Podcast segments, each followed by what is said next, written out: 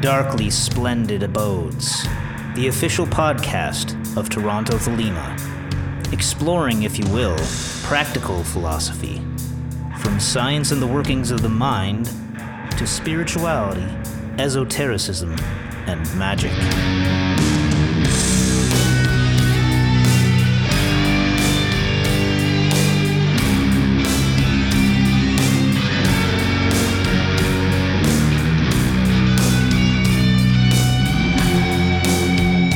Stooping down, dipping my wings, I came unto the darkly splendid abodes. Welcome to another deep dip, where we will be exploring a particular book more fully. This time we'll examine a chapter from Eight Lectures on Yoga, a book by Aleister Crowley compiled from a series of lectures he gave in 1937 Era Vulgaris. The book is divided into two sections Yoga for Yahoos and Yoga for Yellow Bellies. We'll be looking at Lecture 4 of the first part, which focuses on the practices of asana and pranayama.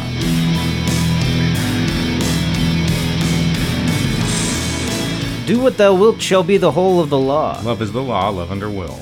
All right, today we are talking about yoga. The uh, fourth lecture from uh, Yoga for Yahoos. By, what am I doing? What is that radio voice I'm using? By uh, uh, Coming in at number Crowley. four. Are these transcriptions of real lectures he gave? Because good his irreverence, it's so scripted. I know, I know. It, it- there's like the one point where he's like, in a civilized country such as this, and then in brackets, uh, uproarious laughter or something like that. Like, okay, that, I get what you're doing there, but I doubt that actually happened. I'm trying to imagine who would give a lecture like this. There are comedians who are this spontaneous and this literate. There's a guy from Newfoundland whose name I don't remember, but he tells these long these long stories that are stacked up in this kind of like deep way with, you know, many beautiful syllables. uh, and uh, um, and people used to be able to orate like this in a way they can't now, even in the 70s. Like Daddy Trudeau was much more eloquent than our our degraded Trudeau that we have now. um, so it, it's it's possible. It's just it's tough to imagine someone giving a lecture on a on a technical subject like this and then spontaneously coming out with so many of these uh, these nuanced turns of of phrase unless he had you know written it and memorized it and performed it like a play. But that seems like the wrong way to teach a class on a technical subject. I wouldn't be surprised if uh, it was a process of just transcribing it and then editing it after the fact. But uh, so we were talking about eight lectures on yoga by Aleister Crowley, and uh, specifically, as you mentioned, uh, the fourth lecture in Yoga for Yahoos. It's a two-part book with uh, Yoga for Yahoos and Yoga for Hippies. Was it? yellow bellies Yellow bellies, yellow bellies. Those of the bellies yellow. speaking of slurs we didn't realize were racial when you're talking off can off mic about uh, about being surprised by times when hey that's that that uh, colloquial turn of phrase it, it turns out that that's racist Growing up in the Who would've- '90s, you had no idea known? about these things. Uh, and you know what's not racist that I was shocked by? Heebie-jeebies. That is not Gives me the heebie-jeebies. heebie-jeebies. I spent a lot of time looking this up, and it is not anti-Jewish in any way. Oh, thank God. The- yeah, so you can still say you can still say heebie-jeebies. Uh, you probably can't sing that Louis Armstrong heebie-jeebies because that would be a different kind of cultural appropriation. but uh, but the, the but you can still get freaked out by stuff and be really cute. Wow, that really gives me, um, yeah. But we're starting with Yahoos. which I think uh, is fine. Yeah, I mean, I as far as the term Yahoo goes, uh, the only thing we'd uh, be running into is the fact that probably nobody ever uses that as a term for uh, a foolish person anymore. It's just purely a search engine. Did he invent the? Is this the first time this shows up in popular culture? Because there's that whole like uh, you know, religion for dummies books, architecture for Oh, I dummies see what you're saying. Is, is, is this, this the the, first genesis for of that? dummies? um, good question. Uh, I think in the 14th century, one of those uh, Chinese philosophers did something about battle for cowards. But in, in English, I think this is the first one. this is we have lectures one, two, and three ahead of this one, um, which we are not covering at the moment. But maybe we'll dip, we'll sort of reference or whatever if if nec- if need be. So the most important things in the previous lectures are yama and niyama. Uh, yama is things not to do, and niyama is things to do.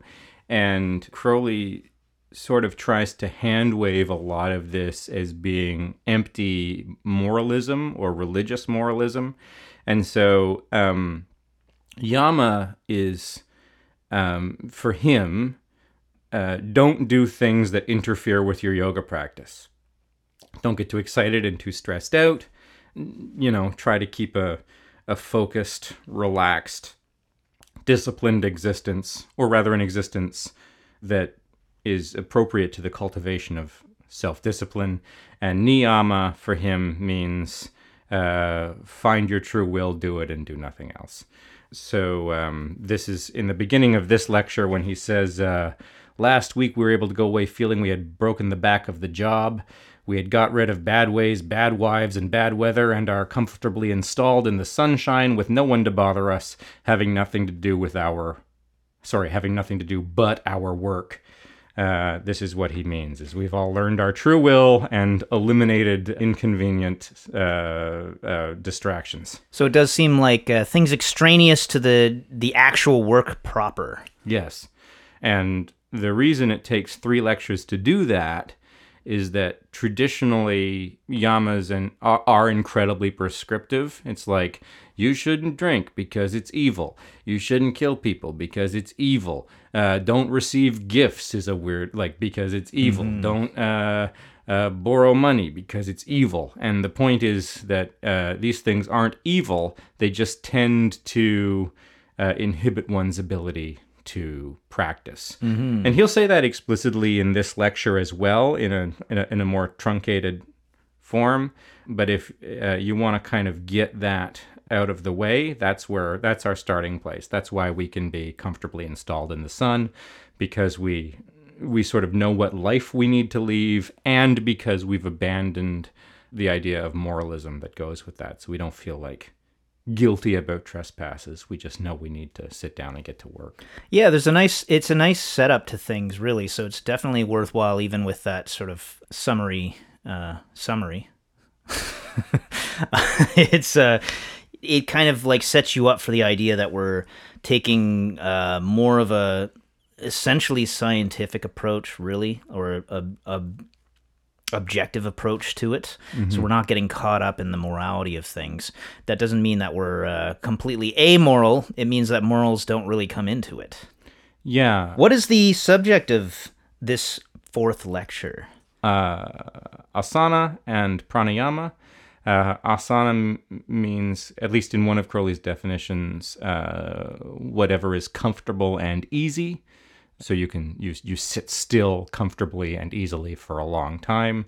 Uh, in this lecture, he'll say that it actually means control of all the physical forces, um, control and, and restraint. So you bring all of the physical forces down to the most simple possible rhythm uh, so that you aren't distracted by the physical body. And pranayama means control of energies or something. There are lots of different energies in the body. Uh, according to Hindu philosophy, the most important ones, Crowley says, are the Ida uh, and the Pingala, uh, which are the channels, the lunar channel that comes up and down kind of the left side of the body behind the lung and beside the spine, and the Pingala, the solar channel that's on the right hand side of the body.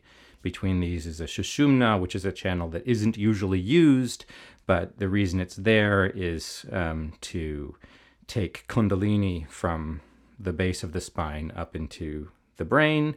Um, one of the ways to unlock this is by doing pranayama, Nad- Nadi Shodhana pranayama, which is the alternate nostril breathing that Crowley recommends. Um, usually pranayama is control of the breath, but here we mean something more like control of the subtle, the subtle energies. And again, Crowley will say most of these are not important. What's important is to figure out how to settle into your practice. Uh, you regularize your breathing. So by regularizing your posture, um, you minimize physical distractions, and then by regularizing your breathing, you sort of start to organize the physiology on a subtler plane, your respiratory system, your cardiac system, and this uh, in turn continues to settle the brain, settle the brain, settle the brain, so that you can work. Uh, thank you very much. That's been that's been our show for today. Yeah, I, I, got I, I overdid it, Darren. think no, that's all good. Now we all know the history of uh, yoga.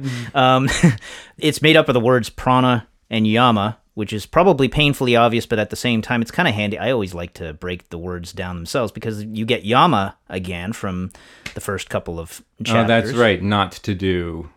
So or or Or control. or to or to yeah to, con- But at to least control to the- restrain Yeah. to organize uh, the and prana energy. being that energy and that's actually maybe that makes it easier to uh, get at the term prana and why it's different from breath control per se I think prana does mean breath. I don't think there's another word for. now is it breath in the same sense as like spirit comes from the word for breath as much as it come it as it alludes to what we think of as spirit and that sort of thing and ruach and uh, um, pneuma Yeah, the way we're taught it in Thelema is that these are kind of interchangeable concepts, Or right? connected that, in some way, Uh, yeah. That God breathes into man's nostrils to uh, to to sort of insert the soul. So breath is tied to um, spirit. That that breath and spirit are the same thing, and uh, and so I don't know for sure, but I, I I do think that in the Sanskrit language prana means breath, actual breath, but it also refers to the the energy, the subtle energy that's controlled when we control our breath. So may, my understanding is that those actually are interrelated, not interrelated concepts, but adjacent adjacent similar concepts. I don't want to say one thing uh, is related is in a genealogical relationship to the other thing, but that they they both exist as similar ideas. they're still they're both in the uh, same universe Holy as right. this is going to be fun for you today. Oh, edit, edit, I edit. am on fire. Um, I'll just slap it all on on the raw. Just Uh, cut all my parts and just to use yours. just me, me repeating the good parts of what you're yeah, and then then just sounding like I know what I'm talking about. I think uh, we can disclose a little bit because one of the things that one of our unspoken rules for these uh, conversations or undisclosed rules is that w- we didn't want to sort of approach the text as experts.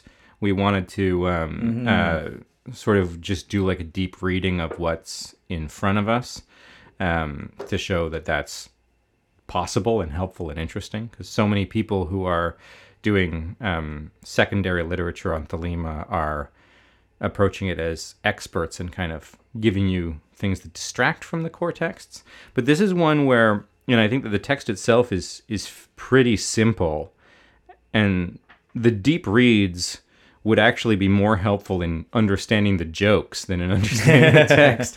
The the text the, the the the instructions are fairly basic. So um, I think if we're going to get a real conversation out of this, um, it might be helpful to disclose some of our experience with Mm-hmm. And I these think that's- exercises. That's actually one of the nice things about this subject matter as well, is because I don't find that people tend to talk about their personal experiences with such exercises as this. They tend to just tell you what you're supposed to be doing and what you're supposed to get out of it, if they even touch on what you're supposed to get out of it. A lot of the time, it just seems like they just say, you're, This is what you're supposed to be doing, and moving on. A really interesting way that Crowley talks about this process, as you mentioned, uh, is relating it to rhythm which is a really interesting way of thinking about it, a really helpful way of thinking about it.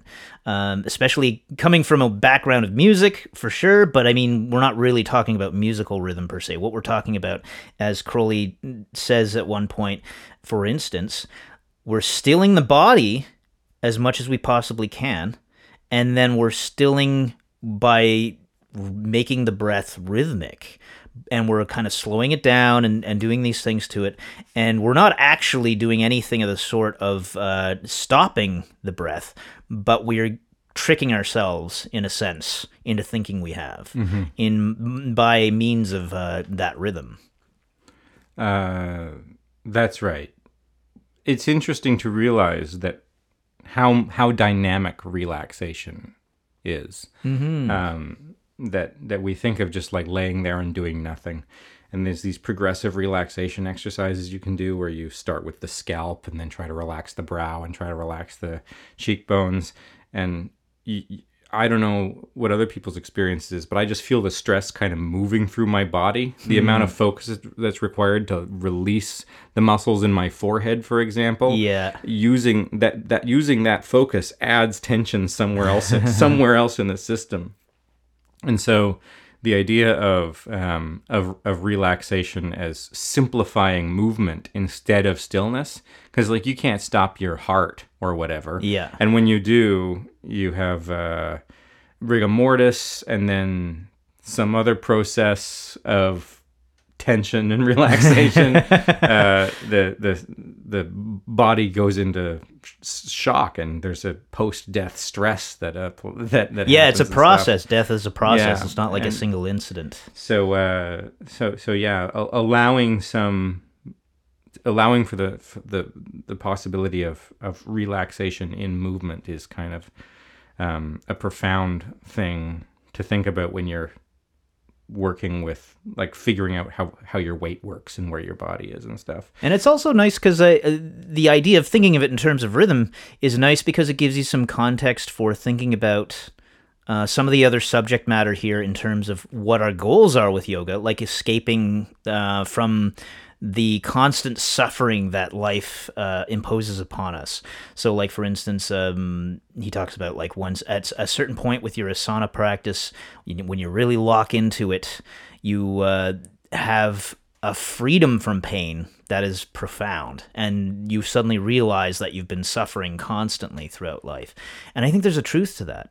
Uh, i think there's um, i think that's why people fall into habits of using alcohol or drugs or things like uh, that help them to numb themselves. There's an inocul or inoculation that's not the right word but a numbing quality to these kinds of things that helps to and i really noticed that like i haven't i stopped drinking a few years back but i remember noticing that because of uh um, getting into a habit of drinking like three days a week or whatever, and it started to. I started to recognize, okay, this is like uh, what part of what this does is numb and give me an escape from some of the the pain that I'm not even really that aware of feeling a lot of the time.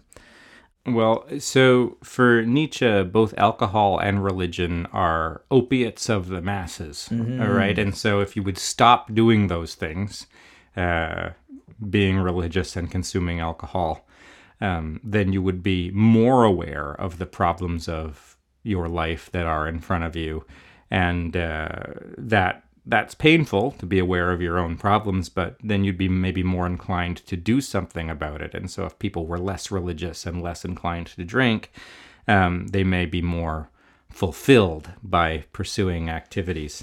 And yeah, I guess actually that was kind of what I was getting at was uh, the rhythm aspect.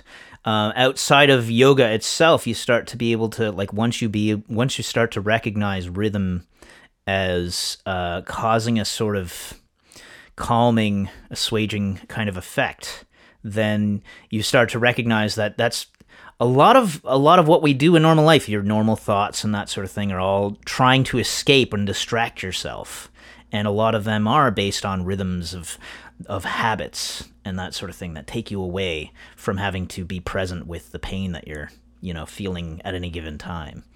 Um, there's a way that people talk about yoga in terms of helping you manage your stress, helping you relax, helping you uh, develop a work life balance by sort of breaking up your day or something. You know, you wake up in the morning and you do your routines before you go to work. And so that gives you something to do with your own time before you go to work so you feel like you have your own life and you feel maybe a little bit healthier, your body's more organized.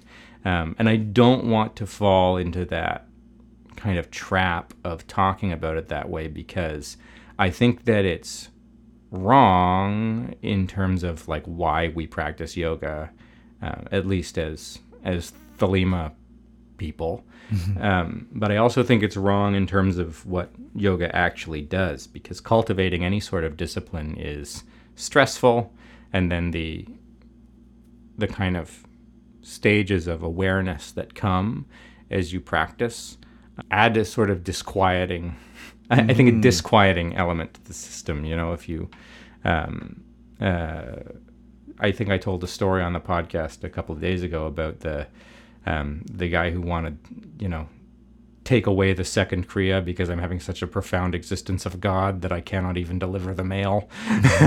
you know, so uh, the intervention of the yoga experience in into life is a disruptive experience, and so um, if, if people are looking for looking for a, the kind of escape that we're talking about, um, this this is not maybe the right place to go. Mm-hmm. Um, and it also and it also sort of demeans what's actually going on here. Crowley, very early on in this lecture, we're still on the first page, at least of my edition reminds us of the motto of the equinox We place no reliance on virgin or pigeon. Our method is science. Our aim is religion.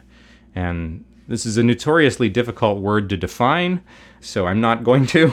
but the point is that there's a, a there's going to be a religious element in yoga practice and we have to put that up front so that people are aware with aware of it so it doesn't become covert there's people who do regular just um, I don't even want to say hatha yoga exercises, but like Bikram yoga, not not Bikram. Uh, what's his name? Uh, BKS Iyengar, like Iyengar inspired Iyengar inspired physical exercises, like the calisthenics school of yoga. That end up thinking of themselves as very spiritual people because they do yoga all the time, but they're not mm. actually doing yoga. They're doing Iyengar calisthenics, uh, inspired by hatha yoga. So, mm-hmm. um, so uh, if if you don't acknowledge the religious goals up front, they sneak themselves in later and uh, can be can they, they can be distracting in a number of ways. Yeah, just as a brief aside, elsewhere Crowley points out the uh, etymology of the word religion as coming from ligere, from Latin, which is to bind. So it's kind of uh, he he ties it in pun intended, to the idea of yoga as well, which yoga is yoga, as he emphasizes, means union. Mm-hmm. Very good. Yeah. I'm trying to find where he says this kind of explicitly in here. There's a few places where he talks about over moralizing. Uh, yes, here we go. Uh, let me digress for a moment and brush away one misunderstanding which is certain to occur to every Anglo Saxon mind. About the worst inheritance of the emasculate school of mystics is the abominable confusion of thought which arises from the idea that bodily functions and appetites have some moral implications.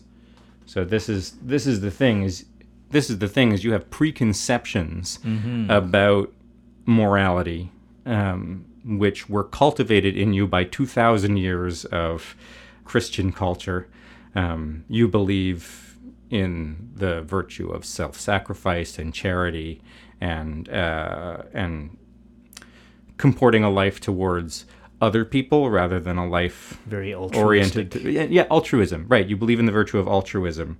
And so if you start doing yoga exercises uh, you know this is what he means by uh, bodily functions. You know, if you start doing yoga exercises um, and feel good about the exercise you're doing without really, without doing the, the Nietzschean style revaluation of all values, transvaluation. transvaluation of all values. You're just going to to believe that you're more and more altruistic, possibly without being more and more altruistic, but also without understanding the virtue of altruism at all, and whether or not that's um, that that that's that's really that helpful. So uh, um, uh, so the point here it's it's religious without being moral as well, and so the the question of of of what we're doing and why. Um, and the fact that it's not for everyone, you know, yoga's for everybody. No, you, there are plenty of things you can do. You don't need to do yoga. there's, there's lots of ways to live a life. You don't need to spend hours every day breathing funny. Yeah, Uh, that, um, that goes hand in hand with uh, what he also mentions about like uh, all types of action are wrong by the thesis of this uh, yoga interpretation, which we're only using particular actions because, insofar as they help us to attain non-action. So um, after the Second World War, uh, a, a lot of attempt was made to get objective morality back, because philosophers wanted to be able to say um, that concentration camps were just objectively evil. So how do we get evil back?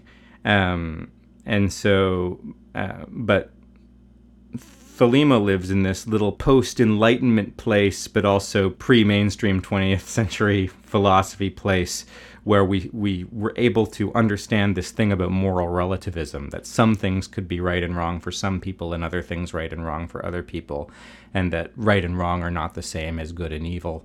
Um, and uh, I think it is true that for all people, concentration camps are a bad scene. Like nobody would look at that uh, without a, a, large amount of cultural programming and, and, and see this as, as somehow beneficial. Um, but it's because individuals with their individual morality all still have sort of some things in common just by virtue of being human. So that we don't need to get back our concept of evil to say like, oh, you know, certain things are not preferred, like concentration camps are not. Well, I mean, that's yeah, that's the thing. It's like that seems like a whole subject in and of itself, of course, but uh, it's the type of thing. Cultural programming is, uh, and not just cultural programming, but just uh, programming of the mob in general, is a scary thing.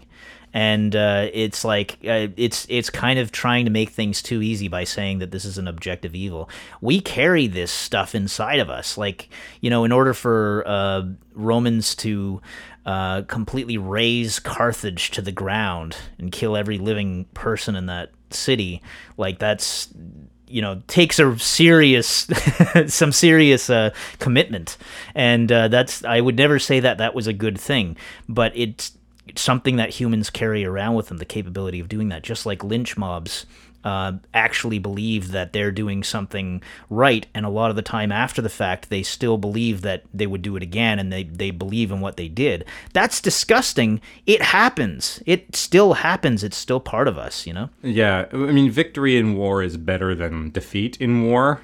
But if you attain victory, someone else suffers defeat. yeah. Um, so, um, and maybe war is just an unjustifiable thing. Um, but uh, individuals can still have conflicts that can still be stressful for those individuals, and that's okay. But the the point of moral the moral relativism thing is that depending on what you're trying to attain, certain things are helpful and certain things are unhelpful. And so it's not that all actions are bad, um, but it's that if you're trying to do yoga, any any activity that isn't yoga is going to tend to take you away from success in yoga. So simplify, simplify, simplify, simplify, um, in terms of getting into the and this is yeah this is also about context as well this is one of the things that always gets forgotten about when these in this kind of subject uh, when it comes to morals or anything like that there's a tendency to think that your your way of thinking or approaching things is supposed to always be a blanket to cover every every circumstance and that sort of thing but uh, i would say as thelemites we have uh, a particular approach to yoga and a particular mindset that we take on and a particular set of tools that we apply. Uh, and then when we're going into a magical exercise, we're going to approach it in a different way with a different set of uh, uh, approaches and tools and and mentalities and that sort of thing. So like with yoga, we are aiming for some kind of cessation because we are trying to stop physical movement. We are trying to create rhythms that um, stop all the distractions that we're used to in our normal functions and that sort of thing so that we can attain to deeper states. Uh, that is appropriate, that is good in this circumstance. And things like distractions or movements would be evil in the sense of um, being at odds with our purpose. Whereas we go into a magical situation or just a mundane situation, and the, the situation is much different. We're applying different tools and different approaches. Um, Crowley says here the goal of yoga we are to unite the subject and object of consciousness in the ecstasy which soon turns, as we find out later on, into the more sublime state of indifference and then annihilate both the party of the first part aforesaid and the party of the second part aforesaid. Uh, and, uh, you know, then there's this thing about cocktail parties. and once you annihilate both parties, uh, many other sort of phantoms arrive that also need to be uh, annihilated. People can apply to our uh, discussion about uh, Liber 150 mm-hmm. um, to, to learn more about this subject and object are going to be confusing for people because for Freud, object always means the mother. and there are a large number of people who are going to think in terms of these psychological terms, in terms of like, you know, reconciling the, uh, uh, you know, trying to become a subject as you mature, and then uh, having all these objects of desire that are all substitute mother substitutes but crowley just means in the simplest way uh, the subject of the sentence being the, mm-hmm. the operator the object of the sentence being the thing operated on and then the verb so like i meditate upon a red triangle i am the subject the red triangle is the object and then we destroy each other by uniting and uh, continue to destroy uh, other objects by uniting with other objects. Why would we want to do this? Crowley says um, in, a, in the paper on duty that one of our duties is to ever expand the domain of our consciousness or something to become bigger and bigger and in a, a, a more profound relationship to the universe. So yoga accomplishes this by by doing the process of yoga, we're we're consuming and being consumed mm-hmm. by all of these different sort of psychic objects, expanding ourselves. So it becomes fundamental to Thelema in Crowley's uh, estimation, of course. And I think this is where Pan as a god comes into play, but I don't want to get too far off topic or anything like that. uh, yeah, Pan being just everything, right? Mm-hmm. Pan, uh, when we when we want to say like the panop the panopticon is like the prison where everything is always seen uh, whenever we say everything always we use um, we use the, the preface pan. Mm-hmm. And, so we have uh, like the Greek word pan, like Pan American Airlines. Yeah, whatever. sure. So it's like all covering American everything. Airlines, and it also applies to the uh, satyr god. That's right. Uh, sit still, stop thinking, shut up, get out. Shut up and get out are too complicated for what we're doing here today. so uh, we just want to deal with sit still and stop thinking. So the, the real work of yoga is mental work. As we said, uniting um, the meditator with the object being meditated upon. But in before we do that, we need to eliminate distraction, which we do by training up some asana. Darren, what's an asana? so this is uh, one of the many uh, terms that we get that uh, we have difficulty with, but we're going to use them anyway, and which is kind of annoying, frankly. Uh, and it's just sort of everybody kind of pays lip service to the same sort of process of like, well, there's a lot of clunky, long Sanskrit names that we use, uh, but coming up with the proper English uh, translations is too difficult, so we're just going to con- continue to use them and make things obscure anyway which is a shame in my estimation, but I could be wrong. Asana, asana, however you want to pronounce it, it's basically posture. So it's it's holding a posture that's apparently um, free and comfortable. I think that's the term. Uh, yes, uh, I don't think it's in here. I think it's in book four. But uh, here it says control of the muscular system, conscious and unconscious, so that no messages from the body can reach the mind. And theoretically, like I mean, free and comfortable. I'm paraphrasing there. I don't remember the exact wording, but it's uh, that's kind of at the the as Crowley mentions in book four. That's kind of based on the results rather than the actual process of getting there, because the process of getting there is going to be painful. Here he says to start with something that's kind of pleasing. Um, realize that you're going to get cramps and keep practicing until you don't get cramps anymore, which could take, you know, weeks or months or whatever of just regular uh, practice. Um, and when you break through the other side, yes, the position, once properly trained, is like the most comfortable position you could possibly get into. Yeah. Uh, I- I think in book four it says to start with something uncomfortable. Because when you're uncomfortable, you're more aware of the shape of the body and that these sort of subconscious movements don't occur as easily. But whatever you do, you know, whether you find a comfortable posture or find an uncomfortable posture, uh, the discomfort is coming, so don't you worry. Yeah. And I think probably it makes sense the uncomfortable posture aspect of it probably more pertains to making sure that it's something that you're just not going to fall asleep in.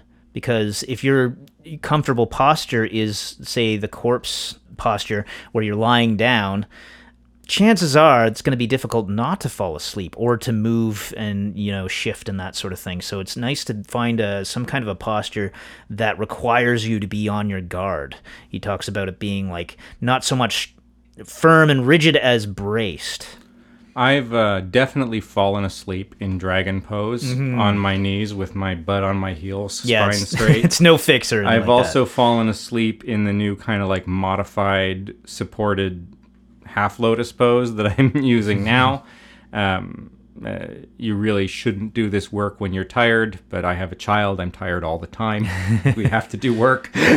um, last time uh, we talked, Darren, you were reinvesting in this pro uh, in, some of this type of work. Have you continued to do this semi daily? yes i have michael um,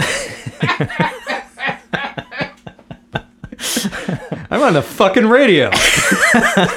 well i'm glad you asked oh hi i didn't see you come in um,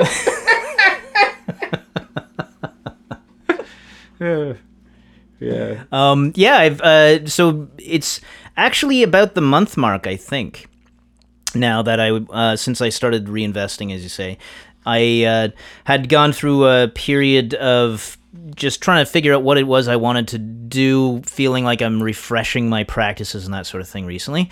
Um, and what I decided to do was, you know what, I'm going to re-engage with Liber E and Liber O and go back to basics um, because it's always good to go back to the fundamentals with anything that you're doing, and uh, never to neglect the fundamentals. So um, I've re-engaged with the uh, the asana practice and the pranayama practice, and I've been doing them for the past month. The asana practice, I've copped out and done my favorite pose, the God posture, but I've been very uh, strict about it, and um, it's been developing nicely. It's uh, it is one of those things that it's trying to find the right rhythm for it because, uh, for instance, you know, I'll do either asana in the morning and pranayama in the evening after I get home from work and all that sort of thing, or vice versa. And finding the right the right way to do that that seems to work best for me.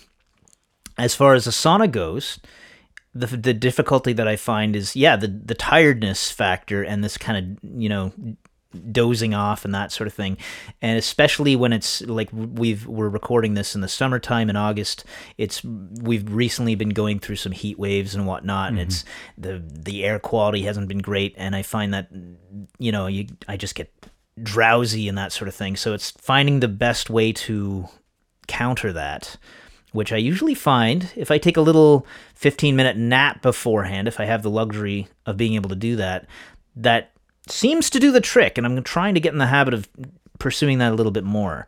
And I find that doing asana in the evening, you know, I probably it would make sense to do it on waking up because you're gonna be most refreshed and all that sort of mm-hmm. thing. But I actually find that that still I tend to be kind of a little bit drowsy in the morning because I haven't had my coffee yet And that also makes me think that maybe I should uh, attempt to get off of caffeine again because it gives you a different kind of refreshed feeling in the morning. I remember being a lot more vigor invigorated in the morning on waking up.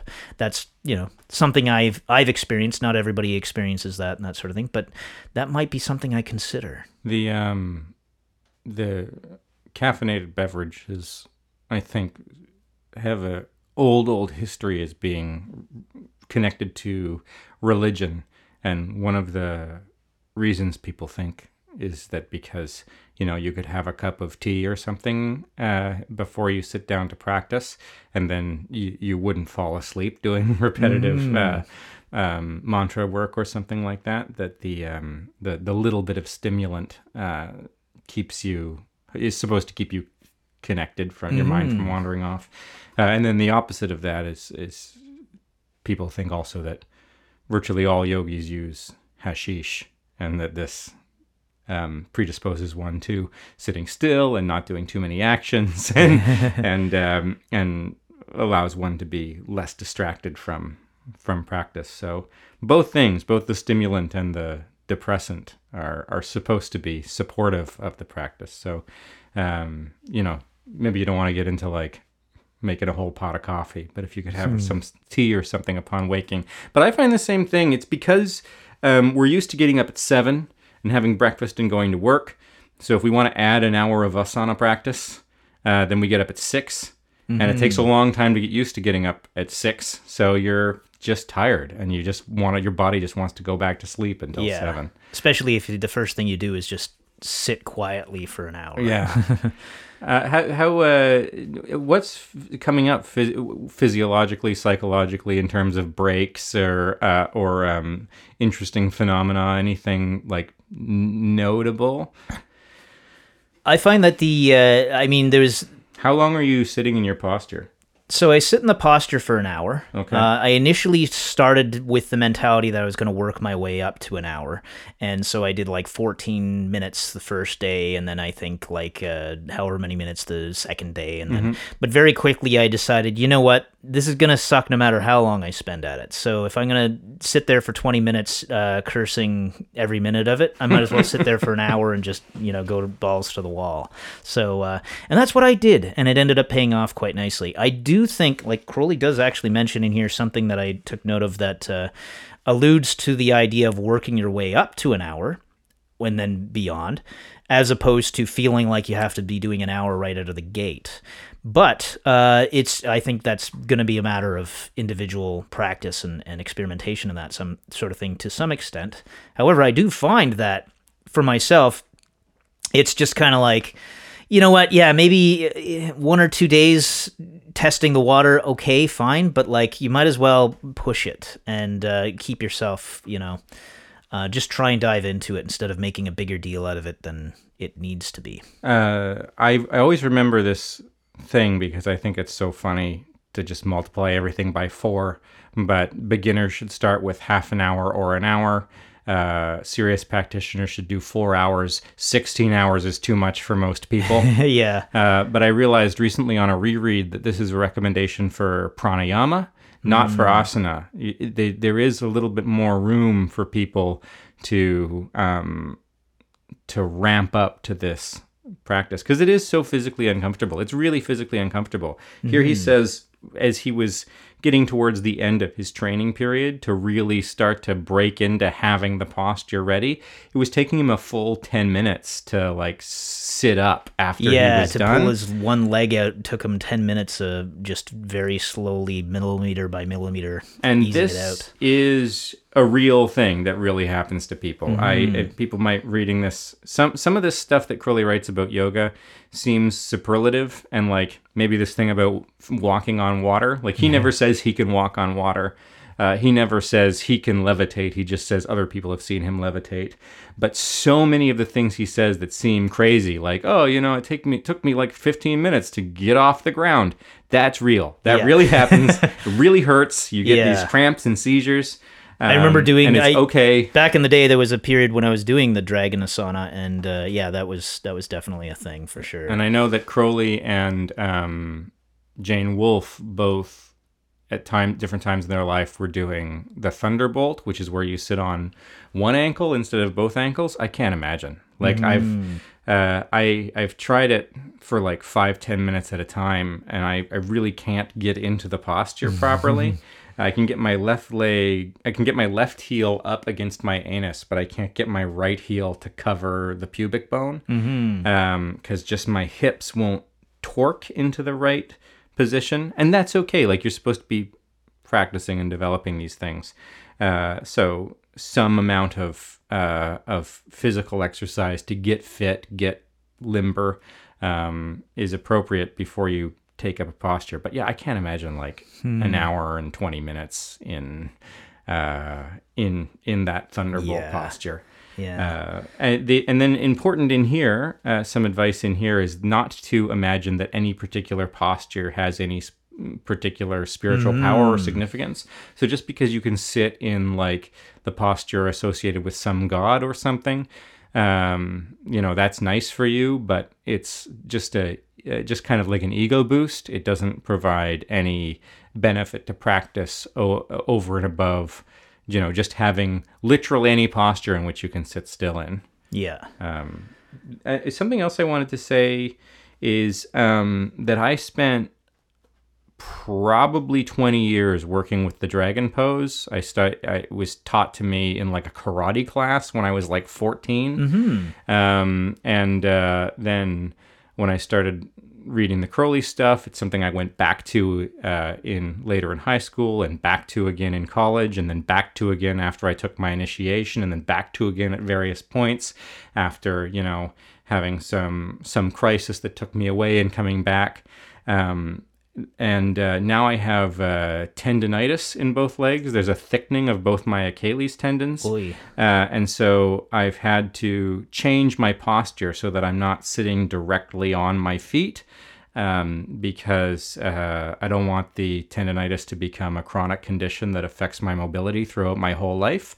And this is because I have ignored Crowley's advice and come back to it and back to it and back to it. Uh, what you want to do is uh, as he says in here, it's super, super important to, if you're going to do it, be disciplined about it, do it regularly, do it every day until you've actually mastered the posture.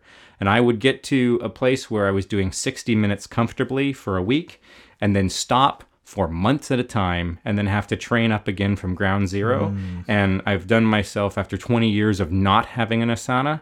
I've, I've given myself a real physical injury because Oh, yeah. uh, I'm I'm starting again and starting again and starting again. Whereas if I had um, had just done it every day, I'm sure I wouldn't be in this position. Well, this is one of the reasons that I think it's really good to talk about our experiences with this too, because uh, I don't remember if we mentioned this on here already today or if it was before we uh, started recording. But uh, I was sort of I was saying it's a shame because people tend to talk about what's prescriptive about. Uh, these practices, but you don't really hear people talking about the nitty gritty about what they actually experience. And that's one of the things that always comes to mind, like going through uh, practice of trying to do the asana frequently in and getting you know having to take minutes to get ease out of it afterwards and that sort of thing and the pain that comes with it. It feels like okay there's no way this can't be problematic for something going on here you know? Well, I um uh I, I was once doing a class something where I was like meditating in my posture and someone was walking around and looking at people and she was like, "Oh my god, your feet are black." And I said, uh, "I said, you mean like a dark kind of purple, like the the circulation structures?" And it was like they're li- like black, like black, black. And this is fine. Like I cannot underscore enough that that it's okay if your feet go numb. It's okay if you know you're if uh, if you can't get up. It's okay if you have cramps uh, when you're relaxing. What what's important is that you persist with regularity in the practice until you master the posture, um, and do not spend you know, you can spend six months torturing yourself like this. You can't spend 20 years like I did torturing yourself like this because eventually you're going to get a chronic strain injury or something. Um, uh, and but it's also important. What he says here is don't imagine that any posture has any special spiritual significance. Uh, I liked the dragon because you know it was taught to me when I was little, and because it's one of the ones Crowley recommends in his book. And now I'm like, you know, sitting up on a cushion with one leg on the floor and the other leg just kind of in front of that leg, and it's still just as uncomfortable, and my right leg still goes numb, and it still takes me a minute to get up. Um, but I'm less likely to exacerbate my injury, and mm-hmm. you know I'm I'm starting again after a long, long time, mm-hmm. and uh, it doesn't it it doesn't feel good. So uh, if you're gonna do it, just do it. Yeah, when it comes down to it. I mean, that uh, ego boost thing is a real thing, and it's easy to read this this warning and yeah, take it to heart, and then forget totally all about it, and you know, go about your business, do asana for a few weeks, and start feeling all high and mighty about it and that sort of thing. But mm-hmm. this is all means to an end. This is all exercise. Another interesting thing that happens is um, if you do get distracted one day or if, if I get distracted one day, like let's say I'll sit for 20 minutes and then my phone will ring, I'm like, oh, this could be an emergency with my kid. I should just check it. And then I put the phone down and I try to carry out my posture because it's not an emergency. Um, then for like two, three weeks at a time, I'll get really stressed out, open my eyes, and check the timer, and it will be exactly the same time that my phone rang. It only takes it only takes one willed incident to to leave an echo in your practice that takes weeks and weeks and weeks to iron out. So you know what? That actually brings to mind uh, something that I wanted to allude to as well, which uh, it's a little outside of this, but at the same time, I think it's really uh, it's part and parcel with the subject matter and that sort of thing.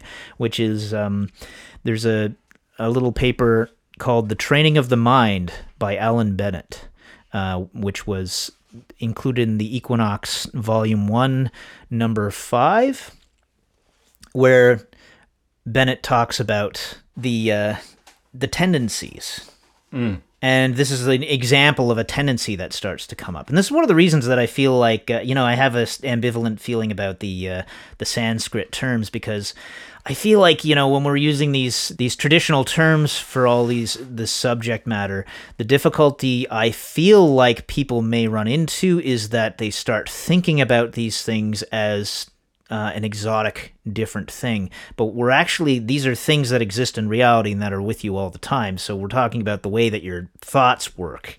So as an example, uh, in this case, if I can be allowed this uh, brief aside the uh, the portion that I'm thinking of in particular is uh, in the marvelous system of psychology which has been declared to us by our teacher.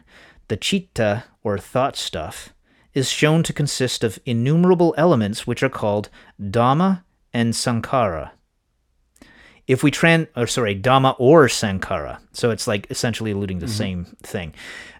If we translate dhamma or sankhara as used in this context as tendencies, we shall probably come nearest to the English meaning of the word. When a given act has been performed a number of times, when a given thought has arisen in our mind a number of times, there is a definite tendency to the repetition of that act, a definite tendency to the recurrence of that thought. Thus, each mental dhamma, each sankhara, tends to produce constantly its like, and be in turn reproduced. So yeah, these these these echoes is why is why you're pointing to this, right? The the the repetitions of yeah, these of are patterns. habits of thought. So like, I mean, I have obsessive compulsive disorder, mm-hmm. so I'm acutely aware of thinking of things in this kind of way. Um, the recurrence of habits, not just thought habits, but of all habits.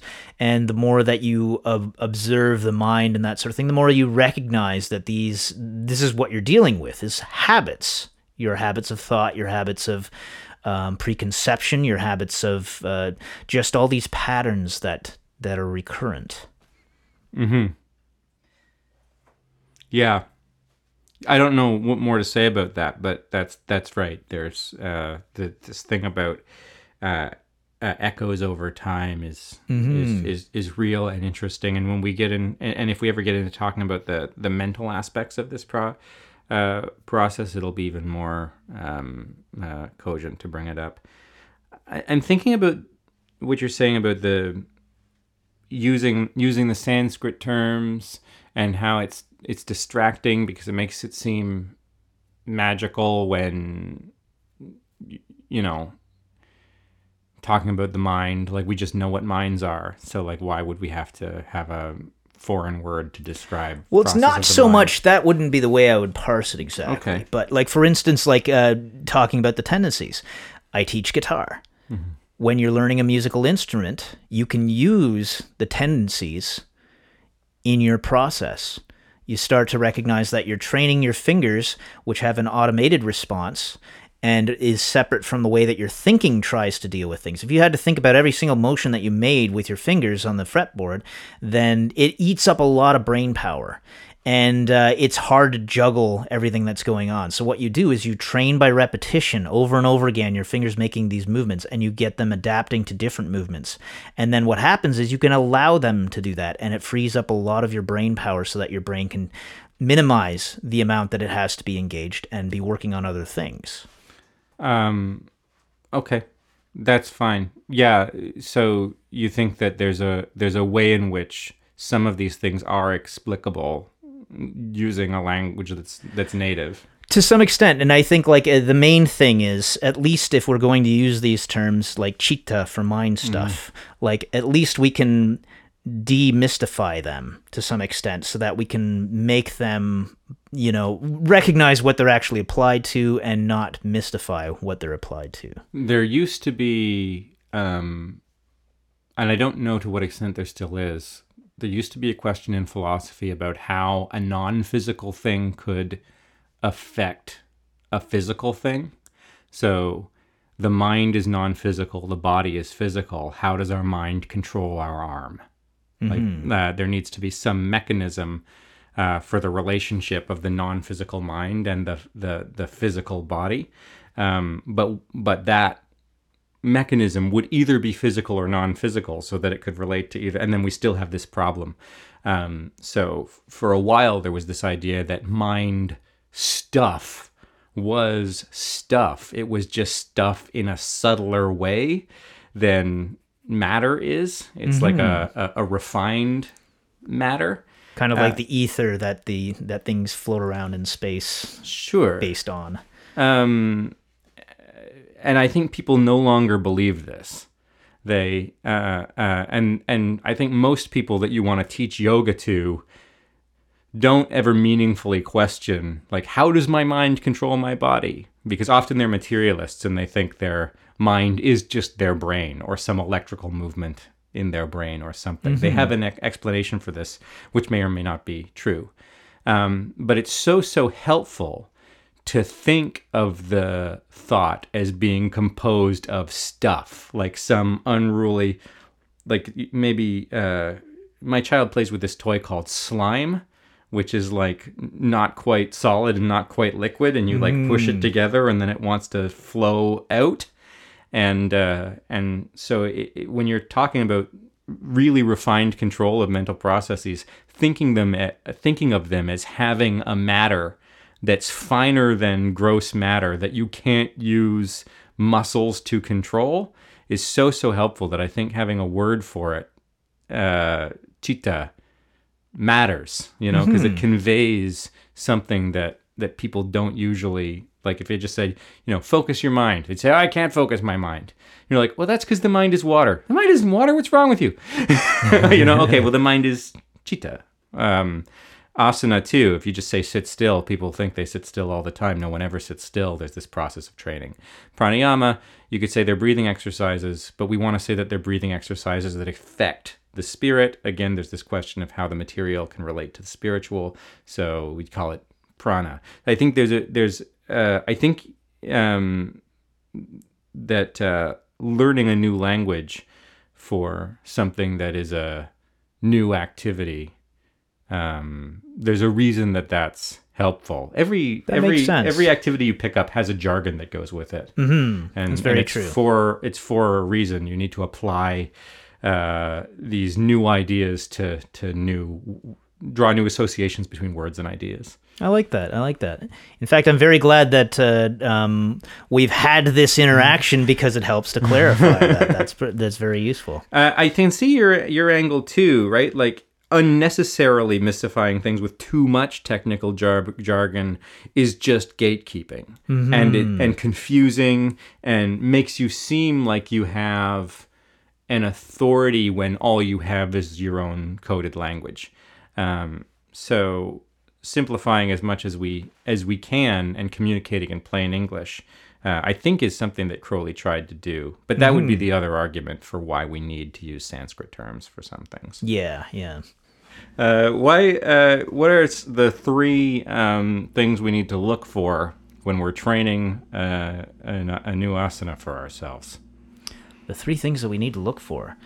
Uh, well, Crowley says, but there are no rules. There's three rules. These tricks may help or may hinder. It is up to you to find out which are good and which are bad, the why and the what, and all other questions. What are you allu- alluding to with these three particular Uh, things to look forward? Why then should we bother to choose a specifically sacred position? Uh, firstly, we want to be steady and easy. We want to. We want. Let me start that again. Firstly, we want to be steady and easy. We want, in particular, to be able to do pranayama in that position if ever we reach the stage of being able to attempt that practice. We may therefore formulate, roughly speaking, the conditions to be desired in the posture as follows 1. We want to be properly balanced. 2. We want our arms free, they are used in some pranayama. 3. We want our breathing apparatus as unrestricted as possible.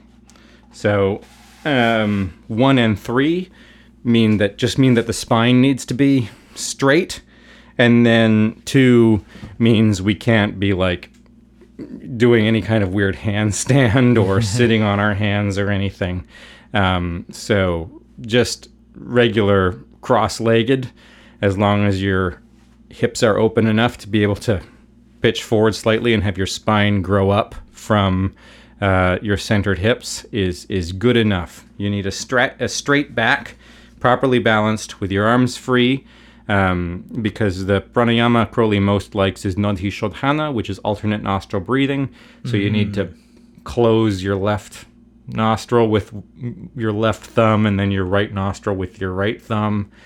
And so you need to be able to move your hands, and then having be able to open the chest so that you can breathe deeply and comfortably. So those are the three things when you're picking an asana. Other than that, you are you are you are free to do as you please. Also, uh, you know, try not to fall asleep.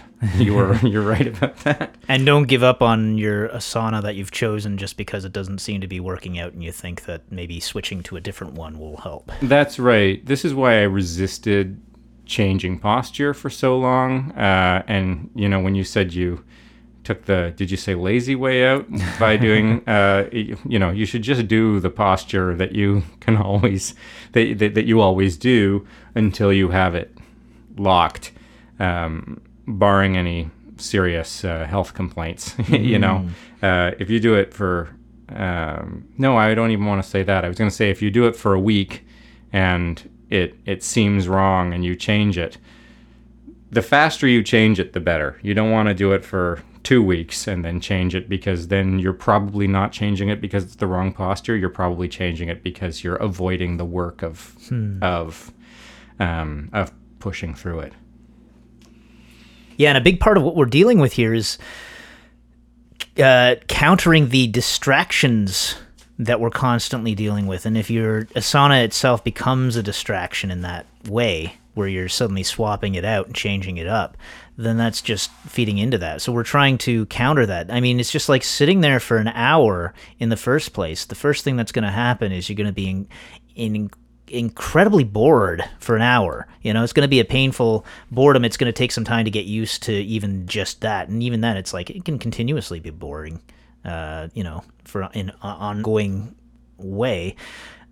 And I mean, I, I, I remember mentioning to somebody that I was doing what is entailed in asana, and uh, it's just the look of horror on the person's face. it's it's pretty uh, pretty amusing, and it, it does make you stop and stand back and say, yeah, you know what, I can understand how that's. Uh, uh, having to sit there for a full hour is a is a daunting idea. But then again like sitting there for a full hour and practicing guitar seems like a daunting idea when you're when you're not used to the concept. This is one thing is getting used to slices of time that are one hour long. Um, the chitta starts to build, get used to rhythms. Um, so if you're used to watching situation comedies, you might live in 22 minute slices. If you're used to watching, you know, evening dramas, you might live in uh, 44 or 55 minute segments. Um, if you're used to, you know, watching YouTube, you might live in two or three minute segments. Um, and uh, and then if you find that after a sustained practice of asana, you tend to give up. Like if you set a timer for 61 minutes or something, which is what I do, and then you check to see if that timer's still working after 52 minutes, um, then you end up living in 52 minute slices where again and again and again for week after week after week, you continue to check the timer at 52 minutes and make sure it's still working. This is my biggest uh, type of break is the uh, oh, is the battery in my electric timer gone out? Mm. I keep, I always, I keep wondering that, and it's my excuse for opening my eyes. And then this thing about pain, the there is the distraction of the pain, but you're right. The distraction of the, the just like the anxiety of like, oh, can I do something else now? Have I been sitting here long enough? How many more minutes? After 55 minutes, what's another six minutes? Like, mm-hmm. you should just mm-hmm. go to your 61 minutes. Um, but it's so hard. It's so hard. And this is why Crowley says in here it's better to squirm uh, for an hour than to sit perfectly still for 59 minutes because yeah. um, that little that little crack in the discipline. So if you start having these breaks, um, you know, if you need if you have a stretch or if you have a or if you open your eyes and you peek at the clock or whatever, um, you you just have to stick it out, and then you realize that that once you start moving, it becomes harder and harder to stick it out. If you'd never moved, maybe you would have gone through all the way to the end. You know, I know we want to move on to pranayama, but just briefly, like the uh, the the approach to music again is is kind of uh, pertinent to this because I feel like when you're dealing with an instrument, you you go through a lot of the same things, and I feel like learning uh, to really engage with guitar practice, and that was my first experience of yoga. Uh, first direct, clear experience of that, uh, because trying to sit there and focus is a process that you have to get used to and you kind of have to break through a barrier of resistance that comes up and then what happens is with when you're dealing with music the nice thing about it is you've got something tangible in front of you that makes mm. it easier and some an experience that is more direct that um, is much easier to to go through that process and have uh, real checkpoints that are very clear and in front of you so like you're you're initially resisting the process of practicing and, and your mind wants to be anywhere else and is thinking about all these other things, but gradually you stop things down to a form of tunnel vision where you're present and you're there. And it's hard to stop after that because you you build a momentum that keeps moving forward. It's hard to pull yourself away from practice at a certain point. Uh, with with these yoga practices, I think that you're going to experience the same thing through practice actually paying off, but it's a harder it's a harder thing to engage with, I think, than something like an instru- a musical instrument. Because the practice itself offers you no distractions from practice. Yes. You know, you can do your, you can practice your scales and practice your scales and practice your t- scales, and then play "Smells Like Teen Spirit" and still be practicing. Yeah. But you can't sit still and sit still and sit still and then have a stretch and still be practicing. Yeah. You, um, uh, I wonder if living, trying to live in one hour slices would help. Like if you sit down to practice guitar, set a timer for one hour. Mm. If you sit down to mm. read, set a timer for one hour. Get accustomed to what one hour feels like. So, because if you watch an hour long TV show and it's only 48 minutes long, you might think mm-hmm. that an hour is 48 minutes long and start getting stressed out when you realize it's longer. That's an interesting idea. I mean, people will probably think that's semantic, but it really isn't because there's subconscious cues and things going on in your mind that. Uh, um, aren't as straightforward as that. The mind is a trainable substance and mm-hmm. gets used to the idea of being in a specific shape. um, here we go. Let's just read this section before we end. Let me digress for a moment. You, you digressed. Crowley's also allowed to digress. and refer to what I said in my textbook on magic with regard to the formula of IAO This formula covers all learning. You begin with a delightful feeling, as of a child with a new toy. You get bored, you attempt to smash it. But if you are a wise child, you have a scientific attitude towards it, and you do not smash it. You pass through the stage of boredom and arise from the inferno of torture towards the stage of resurrection, when the toy has become a god. The chosen posture attracts you. You purr with self satisfaction. It is quite clear that there is something wrong with this. Fortunately, time is the great healer and is on the job as usual. Before very long, you forget all about the pleasantness of the thing. So, the, the, the, the, the stage from, you know, new posture to actually working on your posture to hopefully the toy becomes a god, uh, which just means fully integrated and you participated it, with it. And as you say, it's hard to tear yourself away from your practice. You've created a union with it. You've Yeah. performed yoga. Your first, your first union with your posture before you even attempt meditation proper. What is uh, pranayama? And we've already said that it's control. Control of Of- breath, usually of- translated as control of breath. Yeah, um, but but how do how do you do it? we go back to the idea of rhythm here because we want to uh, we want to slow it down and we want to make it rhythmical although he does say that there's a few different possible approaches to breathing for instance there's one where you're breathing as fast as possible So Dirga Pranayama, um, there are three different ways in the body. Uh, this is not in our text. Uh, this is just different possible. Dirga Pranayama, there are three different ways in the body to admit breath. The first thing is to drop the diaphragm. Then the next thing is to kind of expand the rib cage out to the side. And then the last thing is to lift the sternum. And Dirga Pranayama is regularizing these things such that all three stages are even and then they reverse you you relax the belly first then you relax the rib cage then you drop the chest so you go in from the bottom up and then out from the bottom up uh, um, and that's uh, that's Dirga Pranayama. It just means taking a full breath using the whole body, whole lung, and the whole the whole muscular system to drive it. Um, uh, Kapalabhati means um, to force the breath out of the lungs by a contraction of the muscle of the diaphragm, and then by relaxation of the muscle of the diaphragm, allow the breath back in. And that sounds like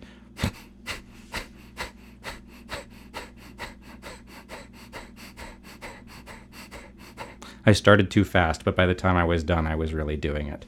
Uh, Crowley's favorite, uh, though, is um, Nadi Shodhana, which is the alternate nostril breathing, and that's because it draws energy into those channels that I was talking about before the, the, the Ida on the left side of the body and the Pingala on the right side of the body, and tends to try to balance them and open the Sushumna. Uh, he will say that this is all Hinduist, hi, hin, Hindu moralizing metaphysics. You, you don't want. He doesn't want to talk about metaphysics right here. He wants you to prove through experience what's going on. But this is what Nadi Shodhana does. What's the mechanism of the practice? the mechanism of the Yeah. What do you what do you actually what are you actually doing? so literally what we're doing is we're breathing out through the left nostril for 30 seconds then breathing in for 15 seconds or sorry is it 10 seconds to start with 10 seconds to Uh, start I with. think I think fifteen is sounds better to me. Well, I mean, let's read this outright just so Sure. we're getting it correct. This simply means that you get a stopwatch and choose a cycle of breathing out and breathing in. Both operations should be made as complete as possible. The muscular system must be taxed to the utmost to assist the expansion and contraction of the lungs. When you have got this process slow and regular, for instance, 30 seconds breathing out and 15 in, you may add a few seconds in which the breath is held, either inside or outside the lungs. I, I think uh, at some point he, uh, I don't remember if it's here if it's in Liber E, he uh, says that breathing out should be three times as long as breathing in. Twice as long, I think. Usually. Twice as long, okay. Yeah, that's why he says thirty and fifteen. That's right. You know what and it is? I think it's in Liber O. I think we're supposed to start with uh, 20 out 10 in, and then the next stage of the process is uh, 30 out, 15 in. And this is the process that I've been going through the past month. And I've gotten to the next stage of the process, which is 15 out, 15 in, hold for 15. And I just started that Whoa, good for night. Um, you. How's that going? that's a that's a lot of moving from one stage to the next is quite stressful, isn't it? Mm, It is. The first time is like very, very, uh, yeah, very stressful, and it's it's finding the right rhythm of it. I think that's the big thing is the pacing, because like for instance, getting used to doing thirty out was very tricky at first. The, like, as you say, the the first transition into that is Yeah. the trickiest phase of it, and it's like because it's so easy to you know just breathe out fast. He does mention as well um, the idea behind breathing out slowly seems that if you breathe out too fast, it's like you're losing, it's a, a loss of energy, and he thinks that there's something to that. That's that's right. Thank you for mentioning that. Um, thank you for mentioning that, Darren. You're welcome, Michael. Let's let's stay on the fucking radio. Um, the uh, this is just my guess, um, but it makes it easy to remember kind of when to hold the breath and when to um, and and and sort of how that that movement should work. I kind of imagine that when I'm drawing air into the left through the left nostril, it's going into that left lung, um, uh, activating the the ida channel on the left side of the body, and then you hold, and then you you want to exhale through the opposite nostril, so that you always hold on the inside on the the indrawn breath, and then switch nostrils after that hold on the indrawn breath, so that if you draw breath into the left lung, as we're imagining, that that same breath then gets expelled from the right lung. And so somehow the en- energy has to travel across the bottom of the abdomen to get out on the opposite side. And this uh, is how I, I imagine the kundalini in the at the base of the spine starts to get stirred up, um, um, so that you can start to enliven that snake so he comes up the sushumna up through the center of the body. Uh, I don't know if this is the doctrine or not. This is something I just kind of made up, but it's a it serves as a mnem- mnemonic for myself to remember how these patterns work. Uh, you hold the breath on the inhale, and you uh, you change nostrils uh, when the belly is full, not when the belly is empty. There are uh, there are versions of this, and he even says in here you can choose to hold the breath when the lungs are empty. Uh, that's okay. And there's a square breathing pattern that I've done before, uh, where you hold at both the inhale and the exhale. But most of the beginning practices, where the in in both Liber E and Book Four, um, you're doing what I'm describing, holding the breath on on a full belly and changing nostrils from the inhale to the exhale. So the the little mnemonic of like, oh, I'm moving the breath across the bottom of my body from the right lung to the left lung helps you remember to to do that. Yeah, and this is a. I, I think that also goes back to what you were saying about your argument for using these other terms and thinking about the mind stuff in this way and thinking about these things in this way. Um, it, this is again, we're dealing with intangibles. Just like I was saying, you can actually have the guitar in front of you and and, and hear the results of it and all that sort of thing. In this case, the way that we're dealing with these things and moving things around is by visualization. Um, so this is like perfectly to your point. Um, uh, what's the any any like interesting notes that you've had from the the, the month of pursuing these practices? So far, it's not like I can say that I've been bouncing around like a frog or anything like that. No, that's not really what I mean. If that had been your experience, I would be happy to hear about it. But I just want to know if there's any subtle, like you know, tips and tricks or or or weird annoyances or Definitely, uh, especially this time of year and with the the way that the weather's been recently. I don't have air conditioning at my place. Um, it's uh, generally pretty decent, but it's like uh, when it, it when it gets really bad, the air quality can really suck, and I found that to be problematic. Um, so that definitely there was two days in there where I uh, I just couldn't I couldn't do the breathing for the full hour. So it was uh, I just had to Your lungs felt wet from the humidity or something. Oh, it's just the strain seemed so painful, like muscular on the muscular level and that sort of thing, and uh, it just yeah it was just not happening. And uh, you know, I tried to persist in it and was just sort of like you know, I I, I had to give in to the fact. Generally, I've been pretty good at persisting through you know anything that's holding me back and that sort of thing. But in those cases, I I uh, that the two days there, I had to sort of just accept the fact. But uh, then again, I was thinking to myself, well, here I am complaining about this, and meanwhile, Crowley was doing it in in uh, um, uh, some place that's got to be a tropical climate, and you know who knows how much humidity would have been. the regularity of practice that he was able to display i was complaining right like oh i've, I've had to change my posture because like my legs hurt or i've had to change my posture and and, uh, and or i've had to change my posture sometimes or, or like i've had to take breaks in practice because uh, I have uh, bronchitis. I'm a person who gets bronchitis, so I'll be sick for like three months with just like heavy lungs. Um, or uh, if you read uh, the diaries from Crowley's walk across China, first of all, he's walking across China, so that's hard work, um, and he's trying to get um, get his HGA attainment.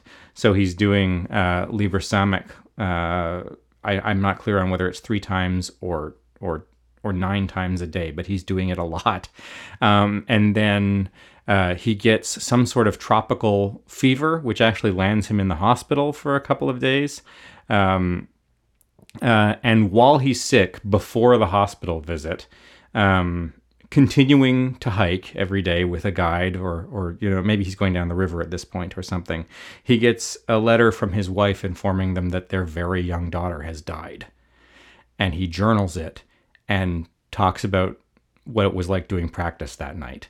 He just keeps doing it Yeah, and uh, and it's so important to just keep doing it. Um, uh, uh, what a what was it like after giving yourself a break for two days in a row because of the heat to go back to doing it for a full hour? Was that was there extra strain or was it okay? it was okay, Yeah? and it really was. It really did come down to the air quality. I think. okay. So that that really did make a huge difference in this case. I know what you mean. There's some sometimes that'll be the like I mean, uh, for instance, with physical exercise, if I'm doing a workout uh, kind of thing, and then I fall off of that for a, a few days or whatever, then getting back into it can be oh my god, it's like you know Yeah. the whole slog all over again. But uh, and uh, I was kind of worried about that, frankly, and in fact, uh, I was worried about uh, upping the level uh, shortly after that, but I, I managed to get through it anyway. That was another thing, like how soon to up the levels.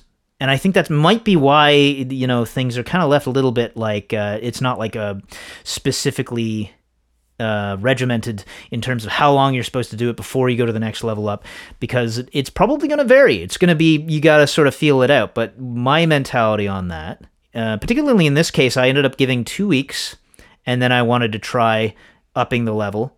And then that way I figured I'd get into a good rhythm with things and then I could see how, how things are feeling to up the level. And that's what I've done. And I managed to stay consistent with that so far. Um, but I feel like, uh, you know, that's not necessarily going to work for everyone under all circumstances. Uh, maybe upping the level sooner might be worthwhile. I don't know, but maybe you'll have to spend a little bit more time in a particular place. Well, book four says the beginner should do 30 minutes to an hour. Um, and then Liber E says not to not to graduate yourself to harder work until, Until- it's perfect until till the, the first practice the is hour. perfectly easy for one hour. Yeah. Um, and so it sounds like what you're having is some success, and uh, and and so I imagine whether or not you would say it was perfectly easy or not, I don't know, but that you're getting to a place where the practice is regular enough in those two weeks before you gra- let yourself graduate. Something I learned from again from music is that uh, if uh, if you just keep persisting in the same place, it seems like okay well that's probably going to be good. Maybe i should stick to it for a month just the one level. But what actually happens in reality is you have a quick learning curve and then you plateau and then you might even get worse if you keep persisting just in the same way. So keeping yourself adapting to some extent works really well in music. So in this case i'm kind of uh, approaching it with the same mentality where it's like okay once i get comfortable push. Just like with working out as well. You want to keep you know keep pushing yourself rather than getting too comfortable just in one place. What are your breaks like? Like, are you just, is it just that you notice, oh, I exhaled a little quickly this time? Or does it actually, uh, do you actually have to stop and catch your breath and start again? initially like i think mostly in those first in that first day or two of transitioning over to the new one that yeah i might i'll have to like you know stop and and readjust and it's sort of part of the process i think of just getting into the rhythm of like the timing of the breathing and that but yeah that'll that'll be uh, uh, something that happens I'll say probably twice in the sitting. I'll have like I'll have to stop and and like maybe you know blow my nose or or just reassert my breath or whatever, and then um, yeah, outside of that, there there will be times where I'll be breathing out a little too fast, but still be able to maintain and still get back on track. And there'll be a temptation to stop, but because there's like that out of Right, breathness and the strain. But uh, that again is uh, I, I would attribute to just sort of trying to find the right rhythm. It's amazing how hard it is for 10 minutes and then how easy it is for 45 minutes. Oh, yeah. And then how hard it is again for just another four or five minutes. that that again is like uh, I find like uh, with both the asana and with the pranayama, I find that the uh, uh, often the last ten minutes will be where glorious uh, results are had. I see. But everything up until that point is kind of like you know a bit of you know just wrestling with yourself to make sure everything stays on track. Wow, I find I find the opposite. I find those last ten minutes a real push, um, and I I can be I, I I can I can do forty five minutes maybe. It's hard to know because you're not looking at the clock the whole time, but I can do forty five minutes and think, man, this is so easy. I'm just gonna sail through to the end of this thing, and then still, and then five minutes later be like crippled, um, or or or sometimes. I'll think this is so easy. I must be, you know, like, and then there's some somehow there'll be a temptation to look and realize that I've only been sitting there for ten or fifteen Yeah. minutes. Oh, brutal. you know what? That's one of one of the things I notice as well with the the dozing off. Like when I'm dozing off constantly through asana practice for the hour, uh, that's the worst because you'd think you know dozing off. Oh, it'll go by like no time as a result of that because that'll just contribute to the you know losing track of time. No, it's the opposite. It seems like it, it like when you when I doze off for just like it seems like I'll be in it for 20 minutes and then like I'll I'll start uh, you know jerk a little bit uh, and that'll wake me up. And then uh, maybe I'll glance at the clock and it's only been three minutes. You know it's like oh it's brutal. And every time is like that. Well to your point of uh, his uh, superlative just the way that he talks about things tends to seem pretty exaggerated. Like when he's saying like uh, the muscular system must be taxed to its utmost to assist and the expansion and the contraction of the lungs um, I, I think because he consistently uses this kind of language, it sounds intense. Like everything sounds so intense all the time. So it sounds like uh, how far are you supposed to be pushing everything? Are you supposed to be like feeling like, you know, how much tension are you supposed to be feeling in, in the asana when you're holding the asana and that sort of thing? there are some photos of Crowley doing this practice uh, where he just inclines his head slightly towards the floor on the exhale and just slightly towards the ceiling, pulling his shoulders back on the inhale. Um, and he says the reason he took those photos, it's quite a big deal to take photos in like the 1920s, You have to go to the studio. is that he found students were trying to do the practice without effort and so that those those that physical change in posture is supposed to show the work that he's doing to control the breath. Um, and I think partly too is the fact that you're you've spent all, all this time training up an asana. You want to use it. Um, and he says here that that you your arms need to be free in your asana so that you can do pranayama in the posture. So so the idea that you would move any more than the minimum amount of movement required to to to close the nostrils or whatever is surprising. So I think he's he's showing you this little this little gesture that is the the result of the the muscle structure opening and then contracting the lungs, uh, the diaphragm, the abdomen, the whole thing. Um, and uh, but if you just do this experiment, uh, maybe there are people listening to this who haven't done like real breath control work. But if I'm if I'm talking and I'm almost there, there's a moment when I get off breath. I can still keep speaking, but I have to push. And so with Dirga Pranayama, there, that feels like a full exhale. I'm continuing to talk without inhaling more. Again, feels like a full exhale, but I still have enough breath in me to drive. And I think that was the bottom. so uh, it's not that it's not necessarily that that you need to artificially feel that you're doing a lot of work. Like you know, don't flex your abs if you don't need to flex your abs. But the idea of of pushing till the lungs are really contracted and inhaling till the till the mm. instrument is really full. I mean, again, I can do the same demonstration.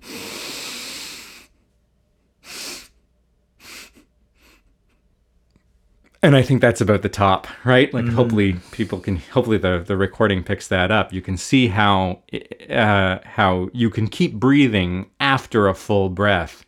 And what you want to aim for in this practice is um, is a smooth fullness, so that the exhales are really exhales and the inhales are really ex- inhales. Yeah, I'm glad I shelled out for the uh, uh, expensive mics with the prana sensor. yeah, is that what that little thing is there on the side? That's pretty neat. Oh no, that's just a big gunk. Oh, I see. Well, according to tradition, like th- one of the things that uh, comes up here is because he doesn't talk about the prana mu- movement in the way that you were describing. That's like, right. Uh, he doesn't. Uh, but Thank he does. You. He does talk about the nuts and bolts of the actual physical acts that we're involved with here. Uh, he says also that uh, when it comes to the the period of holding the breath, according to tradition, if you can hold the mind still for as much as 12 seconds, you will have you will get one of the highest results of yoga. And I think the idea being that during the holding stages of the breath, uh, that's where you're more likely to be able to do the real work of holding the mind still. This is the. None of this is yoga yet, mm. right? This is preparatory work. Um, yoga is the process of. Yoga proper is this process of meditation, of holding the mind. Um, there's one teacher I was watching who said that, you know, if you imagine Crowley's favorite example is the red triangle. Let's say you're trying to hold this red triangle. Concentrating is realizing that you've become distracted and bringing the mind back to the triangle, bringing the mind back to the triangle, bringing the mind back to the triangle. So you have to do lots and lots and lots of concentrating before you can even begin meditating. Meditating is realizing that the shape is there and stable and staying and that you're not thinking about anything else.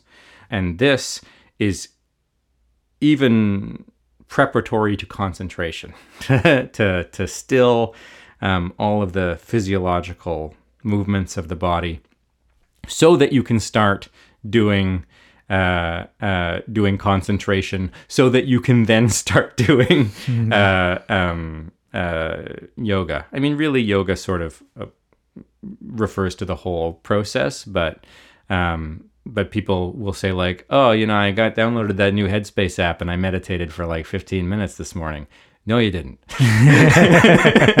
Meditating is uh, is a stage of the process. Dharana is dharana is concentration not until you're doing dhyana are you actually mm-hmm. that's meditating. a that's a worthwhile distinction and uh, just to bring an analogy to that real quickly like the musical instrument thing it sort of feels like that's like you initially when you're sitting down to practice there's that whole phase of bringing your focus in which would be the concentration that you're talking about it's the process of getting focused and into that state of mind when you reach that sort of tunnel vision state that seems like the actual meditation proper if i'm not misunderstanding you it's so some of the one of the advantages of like of um the BKS Iyengar school of physical exercise that everyone thinks is yoga.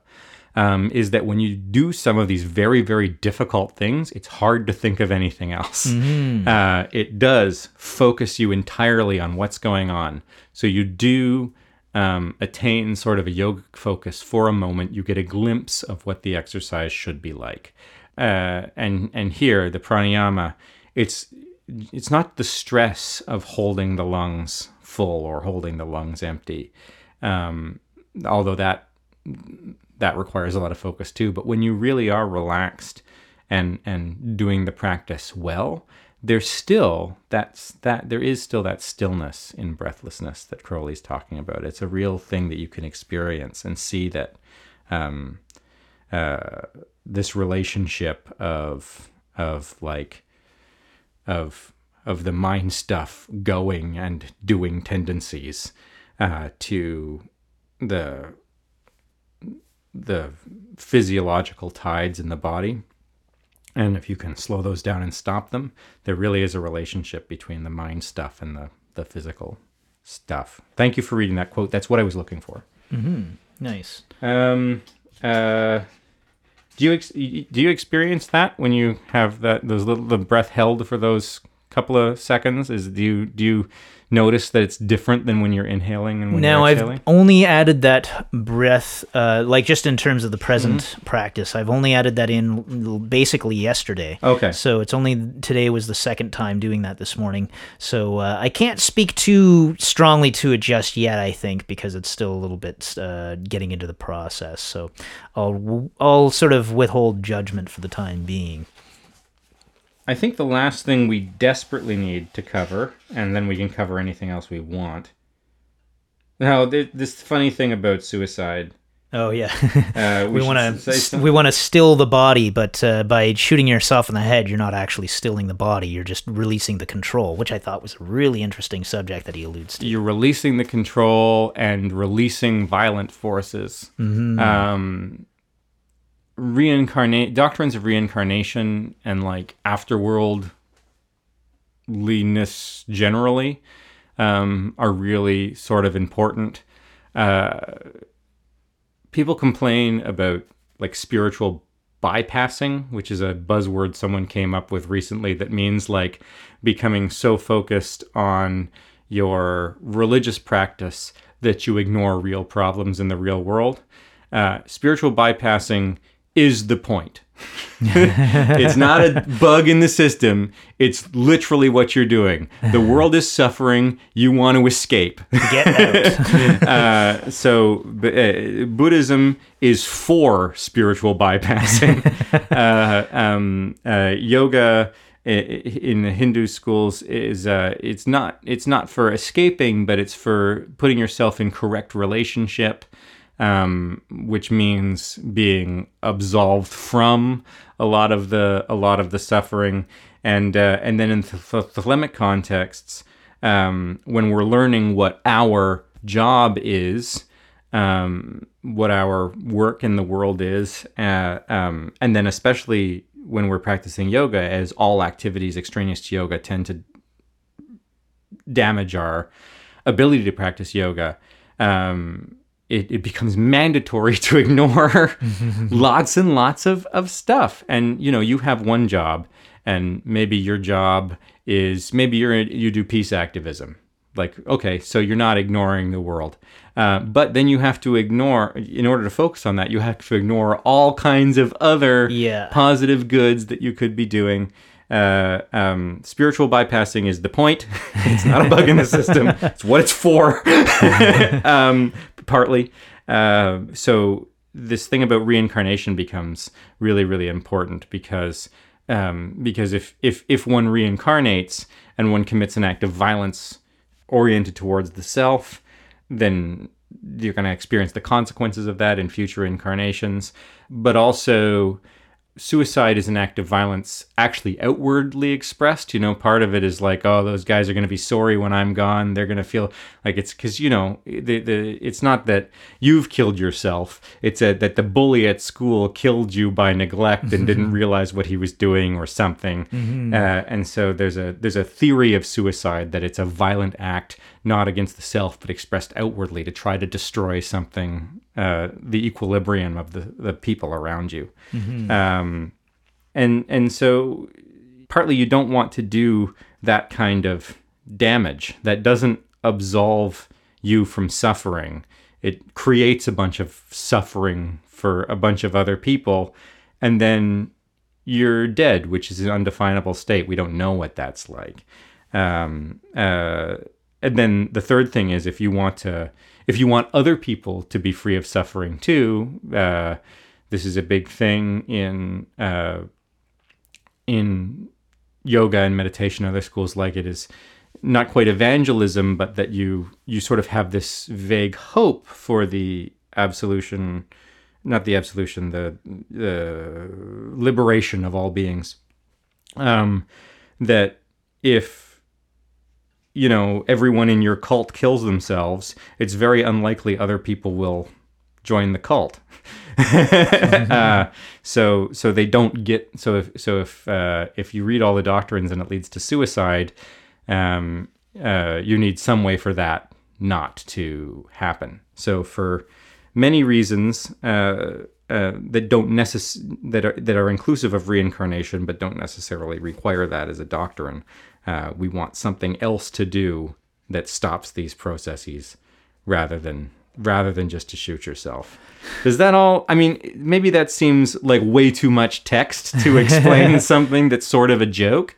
But I think there's uh, there's a real there are real reasons not to kill yourself. Well, there's even also, if like- life is suffering. I mean, you could think of it in the perspective of uh, if you're seeing yourself as being a pattern, like these are the tendencies that are recurring patterns going on right now. If you were to shoot yourself in the head with uh, the intention of stilling those patterns, patterns don't just still from something like that. They'll go forward, whether you believe in reincarnation or not. There's still like ripples going outwards in some way. Mm-hmm. So by this whole theory of things like uh like he mentions you're just taking the control out. So you, you no longer have any control over those patterns at this point. So what we need is to use the control to still those patterns and we will use specific patterns in order to still the overall pattern so we'll use going back to the idea of like all action is a problem for us by the thesis of uh, this description of yoga um, we're going to specifically use certain actions in order to still the whole.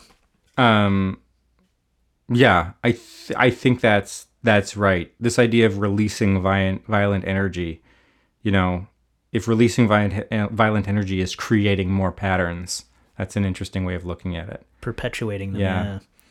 Cool. Uh, do you want to talk about whatever the hell this is? The classical physical results of pranayama are usually divided into four stages. Oh my god. yeah, I know. I know. This is like one of those. So we have uh, uh, before, yeah, before you have been doing it very long, things are pretty certain to begin to happen. Though this, I regret to remark, is fun to you, but death to yoga. So, uh, and it does seem like this is a recurring sort of uh, thing when when it comes to yoga and um, the idea of uh, accumulation of magical powers and that sort of thing. It's like, yeah, you'll start to get magical powers. Yeah, there'll be a problem because you don't want magical powers. You want to be. They'll just be a distraction from the actual goal, uh, which is My explicit goal is magical power. which you've always said. Yeah. Uh, so what, I yeah. may be the exception to that rule. Well, I mean, it's like, of course, you get into magic why like why because magic.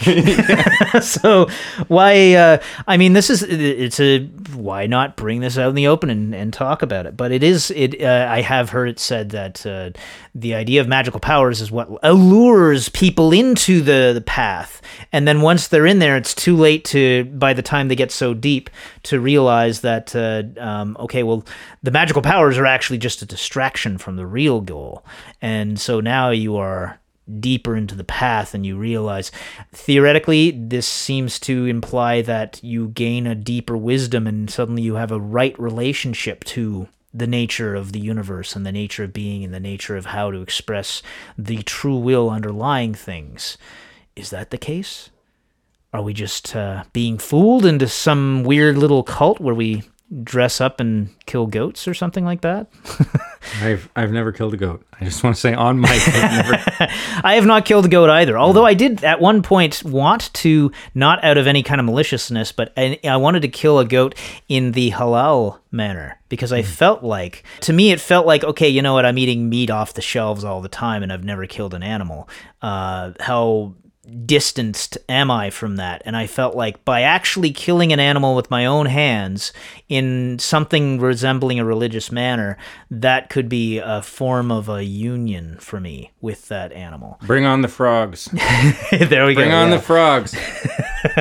That's uh, referring to the uh, the Crowley's ritual of crucifying a frog, I imagine. Yeah, let's get this. You know, if uh, uh, you can get goat meat anywhere, let's get familiars. Let's Yeah, get, there we go. Let's get, let's explicitly anti-Christian familiars going. uh, surely you've experienced this perspiration thing, if not uh, magical perspiration, at least ordinary perspiration. Given that you've been doing this in goddamn August. Yeah. uh, is there anything interesting about the perspiration? Not especially, no. No. And I, I remember going through this in the past with uh, previous, uh, you know, working through the pranayama practices and stuff, and being really excited about the idea of perspiration. So when it started, I started perspiring. I would try rubbing it into my skin, as he he says, you can rub it into your skin, and I forget what the uh, the particular efficacies. I think it's are. something to do with your musculature, like it invigorates or Yeah. or creates a glow or yeah, some do, you do better better muscles.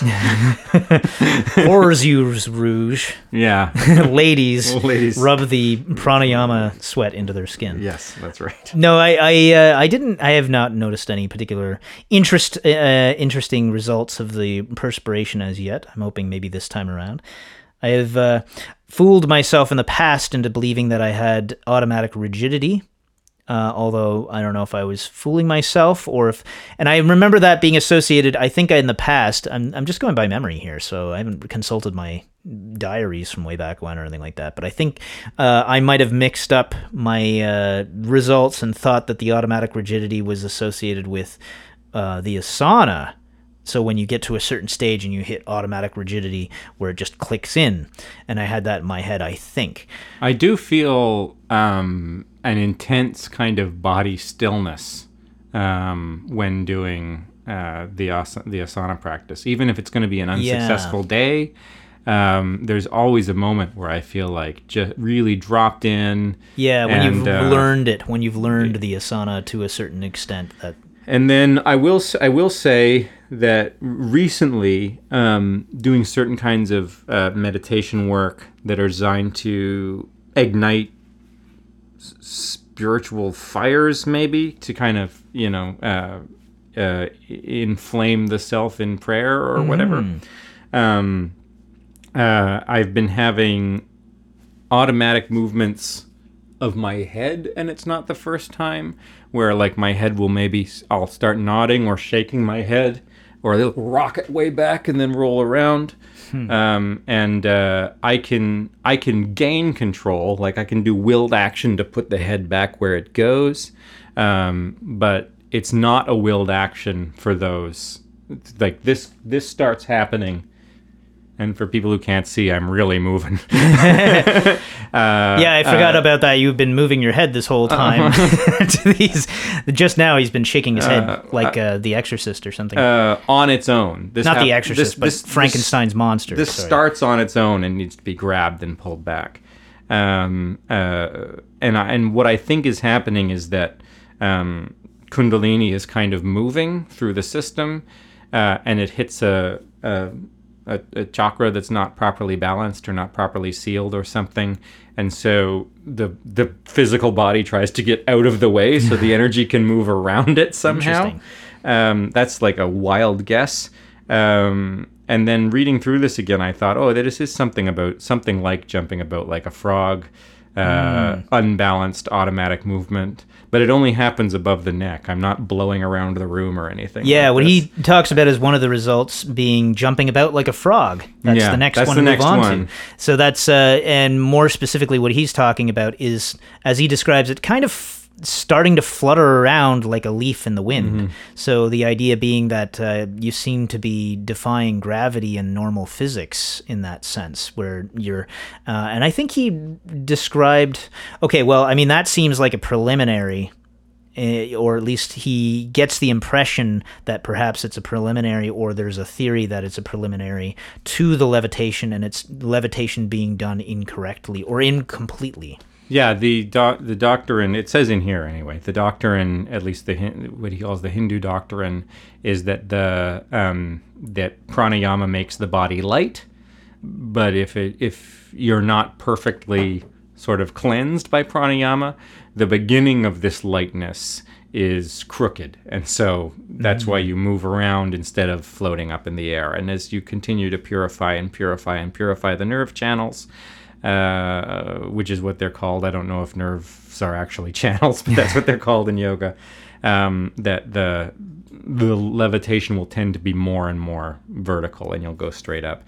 He uh, Crowley says in his confessions, I think. Uh, somewhere that he walked in on Alan Bennett in like a tent, and Alan Bennett was still like in his nice lotus posture, but three quarters of the way upside down, resting on his left left shoulder and the side of his head. Yeah, but like he'd been photoshopped and moved into a different and position. Crowley just walked in and like picked him up and put him back in his chair, like on his like little cushion or whatever. And uh, and Alan Bennett then came to and said like, "Why are you touching me? It's weird." it's like, well, because you were upside down, it didn't look comfortable. so, like, so uh, Yeah, uh, it seems to be something that like because he mentions the fact that um, uh, he doesn't know that he's ever actually done the frog thing, jumping around like a Mm-hmm. frog, but uh, he's been. Uh, others have said that they've seen him doing that, but he has no reason to believe They- that. There's at least one story I remember of someone witnessing him in levitation. Mm-hmm. That he just they were around a campfire or something, and he just laid back in his chair and closed his eyes. And Crowley's experience was of kind of going to sleep, but the witness saw him sort of glow with an internal light and. Uh, and he didn't actually see the chair lift off the ground, but the sense was that he was two or three feet taller than he was before, so must have been lift. Like you know, if you're looking at someone's face, you don't see where the chair legs are, but the Yeah. sense was of him rising straight up in the air. Yeah, he was in um, book four, part two. Uh, there's like a little interlude, and then uh, I think where he's talking about Kabbalistic interpretations of uh, um, nursery rhymes, and then I I can't remember. If, I think it's after, just immediately after that, um, if I'm remembering corre- correctly, he suddenly goes into. I I think he mentions uh, uh, the Tao Te Ching or uh, the Tao in general, and Lao Tzu's uh, teachings and whatnot. And he goes into such a euphoric state. If only I could write something so, uh, you know, insightful in that. And then he goes into this euphoric state, and uh, uh, his uh, scribe. Was it Mary Desti Sturges at the time? Uh, I believe she she's the one taking down his his words the whole time and so she describes him as suddenly going into this this meditative state where he's like gl- glowing golden and does he levitate in that description I don't remember, but i can't you're- remember i feel like that might have been the case but i could be wrong but anyway Uh, he says of levitation, I don't know about this at all. I never saw it happen. On the other hand, I have often felt as if it were happening. And on three occasions, at least comparatively reliable people have said that they saw it happening to me. I don't think that proves anything. so that gives us the four uh, the four different um, results and that makes it seem as if these are what we're doing it for is that the case I think we're doing it for um, uh, preparation for meditation. It seems like the stillness uh, in the holding of the breath being the where we can really do the concentration in the initial stages. seems like uh, it's being alluded to as the goal. I had this a couple of weeks ago. I just wrote down thoughts are imperfections in the body, uh, um, which seemed right to me at the time. I don't know what it means, uh, but if um, if the if pranayama cleans out the nerve channels, uh, physically lightens the person so that they levitate. um, um, and balances you so that levitation is directly vertical. Uh, if um, if you're so still that it's that you can be picked up without breaking your posture, like the, this automatic rigidity thing. Um, like if, if what you want is to uh, have no physical distraction, so that you can start to work to focus your mind, um, then all this stuff that may or may not be literally happening to you um, is just is is evidence of this kind of cleanness and simplicity of the physical body that allows you to um, to do the more complicated mental work associated with meditation.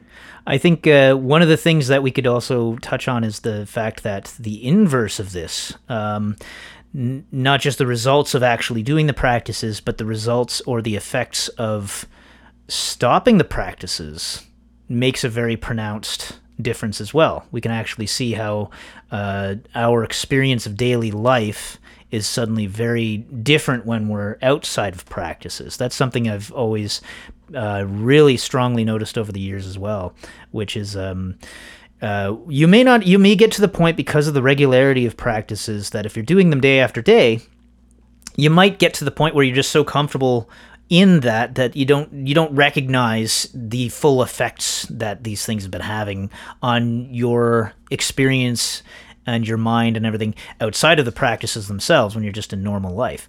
But then when you've stopped doing them, say for a couple of weeks or whatever, you very quickly start to um, really recognize the noisiness of your mind, for instance. And uh, you might notice a lot of other changes going on as well. For me, it's more like skill at existing. Like if I'm not doing practice, life becomes rudderless and confusing. And I'm maybe achieving no less. Like I may still write just as much, or I may still, you know, uh, have just as good a time with my son, or if I'm doing some kind of a job, it's not that I'm less good at the job, but there um, is a lack of maybe it's life plus anxiety or something like that, or a lack of connect, a lack of connectedness, a lack of understanding of my own value. Yeah, it does. I think the rudderless thing is a nice image because it's sort of like the difference between sailing on calm waters versus um, winds and storms and things kicking up when you're. Maybe it's like doing someone else's job. Like if you go and get a temp position someplace and you do really well and it's really fun, and then um, uh, and then you know you're gonna leave because it's just a temp position, then then like you might a year later forget that you ever did that. Um, and and the whole time you were there, it's there's a sense of it kind of maybe not mattering. Um, and when I'm doing practice regularly, the rest of life seems to be organized in a way around practice. And when I drop practice, the rest of life continues to do what it's doing, but it's like it's someone else's job. Maybe. Interesting. I'm trying to parse something that I've never put into words before. so, and I don't, and, and, and trying to do it without sounding like, yeah, man, it just calms me down and I feel more focused. 'Cause it's not what it, it's not what it's, it's harder. It's way harder to live life doing practice than not doing practice. don't do yoga. You, you don't quit Thelema. Stop listening to us. Don't be- don't do yoga. You're not. It's not. It's not for you. It's funny because I've always felt like uh, you know people who just are a, are going through their lives and just living their lives without seeming to uh, run into too much uh, difficulty. They're just able to um, have a house, have a family, have uh, their job, have their their things that they own and all that sort of thing, and go to baseball games and all that sort of thing. It's like, yeah, keep it up. That's easy. That's just go with it. But yeah, we don't need you. you don't need us. We don't need you. um, these practices, asana and pranayama, are to a certain extent mechanical, and to that extent, it is just possible for a man of extraordinary willpower with plenty of leisure and no encumbrances to do a good deal of spade work of yoga, even in England but I should advise him to stick very strictly to the purely physical preparation, and on no account attempt the practices of concentration proper until he is able to acquire suitable surroundings. Why? Why can't I do yoga in England? I do not. I do not know. I have some guesses. Why and, do you? And this is this is a because I mean everywhere else it feels to me like Crowley's trying to uh, promote the idea that even in a city you can you can be doing these practices and you can be working towards your union of uh, with the HGA and all that sort of thing. So it feels to me like this is a oh this is suddenly acknowledging the fact that uh, yeah if you're trying to live in in a country with general normal distractions then it's going to put a limitation on your progress in this work with yoga so I don't have a yeah. This is a good question. I think that's exactly right.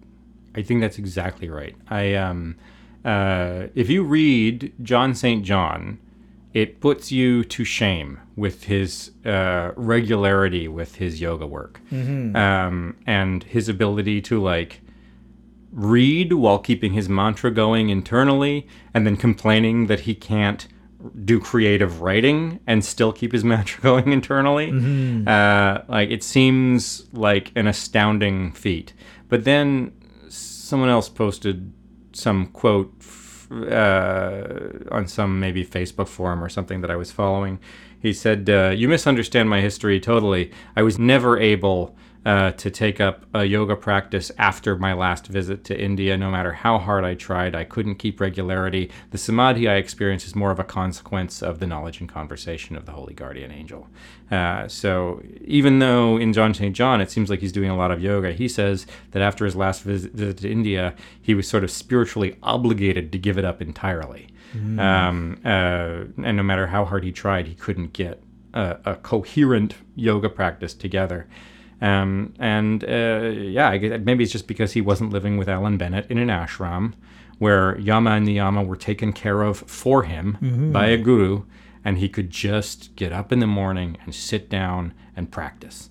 Um, you see him trying to recreate this relationship later in Victor Neuburg's diary, where Crowley rockets Neuburg through his entire AA probation in eight days because he's coming up to the end of his year and he hasn't fucking done anything. so Crowley says, like, come to Boleskine, I'll cook for you, I'll give you a room. You can just focus on practice. And then Neuburg just whines about it for the entire time. He's mean. I don't, the room is too cold. um, uh, uh, but um, uh, but but yeah, I think I think this is the, just the pace of life um, and the extraordinary discipline required to even do the amount of work that you're doing to expand that practice to include the mental stuff. Maybe he thinks, you know, it's too much. I don't know why he says not even to try. It seems to me like you could easily try. but uh, Well, I mean, it's. I mean, we could compare it to the Abramelin ritual, where uh, you know, by the prescriptions of that, we're supposed to go for nine months or what have you, um, to a remote place where we have nothing but uh, one child to basically be our our uh, servant, helping us out with. Uh, well, I think it's that like you that. gradually remove yourself over the course of the uh, the nine months. I, uh, there there are things you're not supposed to do, like you're not supposed to have any congress with the opposite sex. Um, you're not supposed to uh, like unless you're married, uh, um, and even then there are guidelines around it. And uh, if you're a householder and you have to work, you're allowed to keep doing certain kinds of work, but continue withdrawing, withdrawing, and withdrawing, withdrawing. And then for the last, it's at least a week because you need to be in isolation for the KNC proper, for the convocation of the Holy Spirits, and then for con- the convocation for of the evil spirits, which is seven days. But there may even be three days before that when you need to be in isolation too mm-hmm. for something else.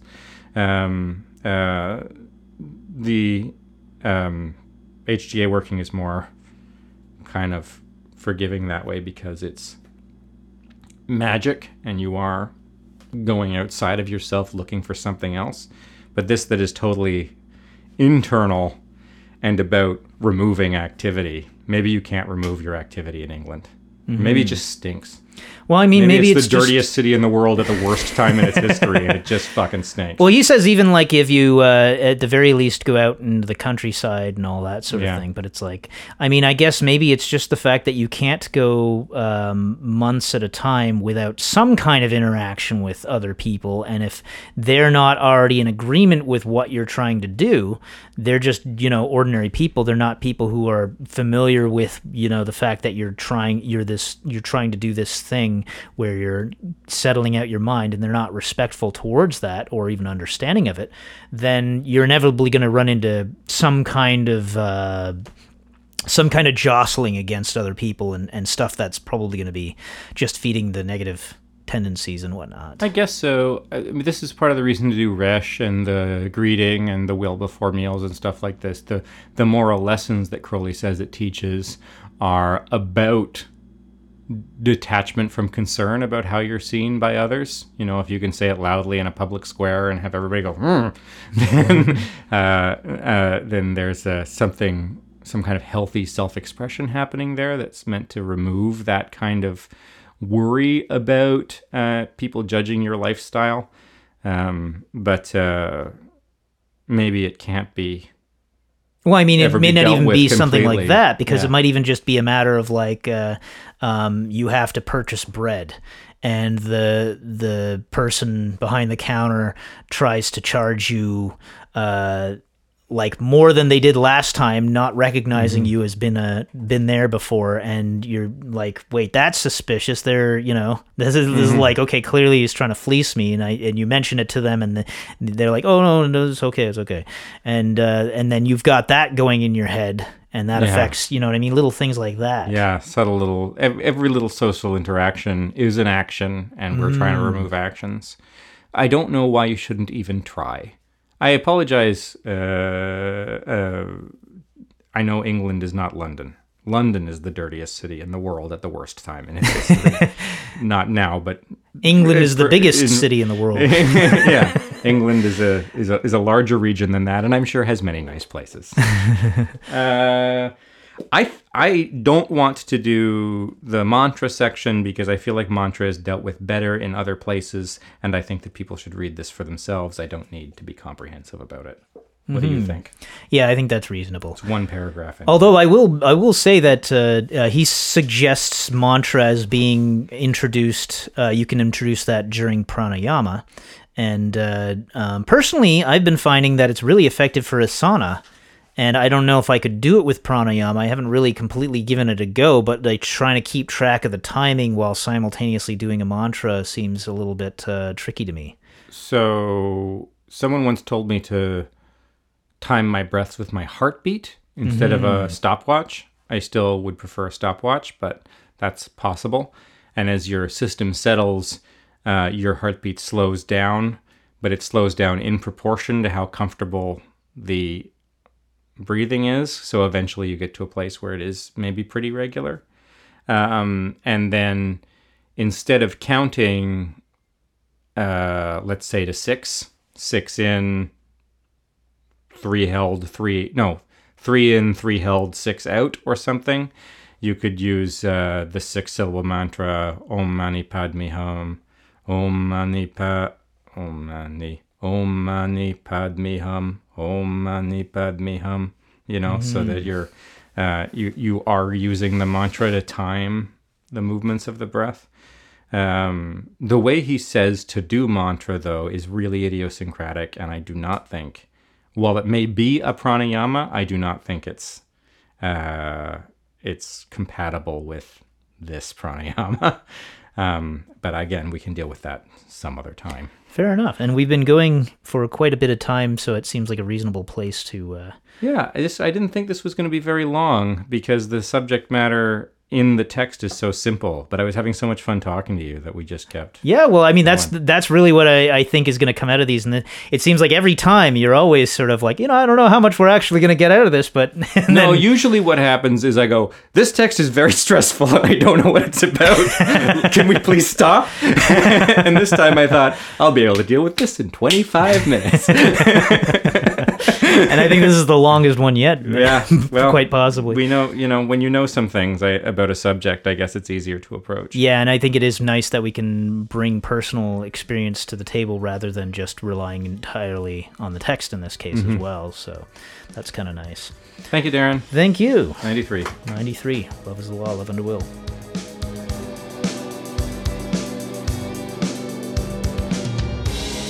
Thanks for listening. Look for Toronto Thelema on Instagram, Facebook, and YouTube. Watch for events in the city and join us again in the darkly splendid abodes.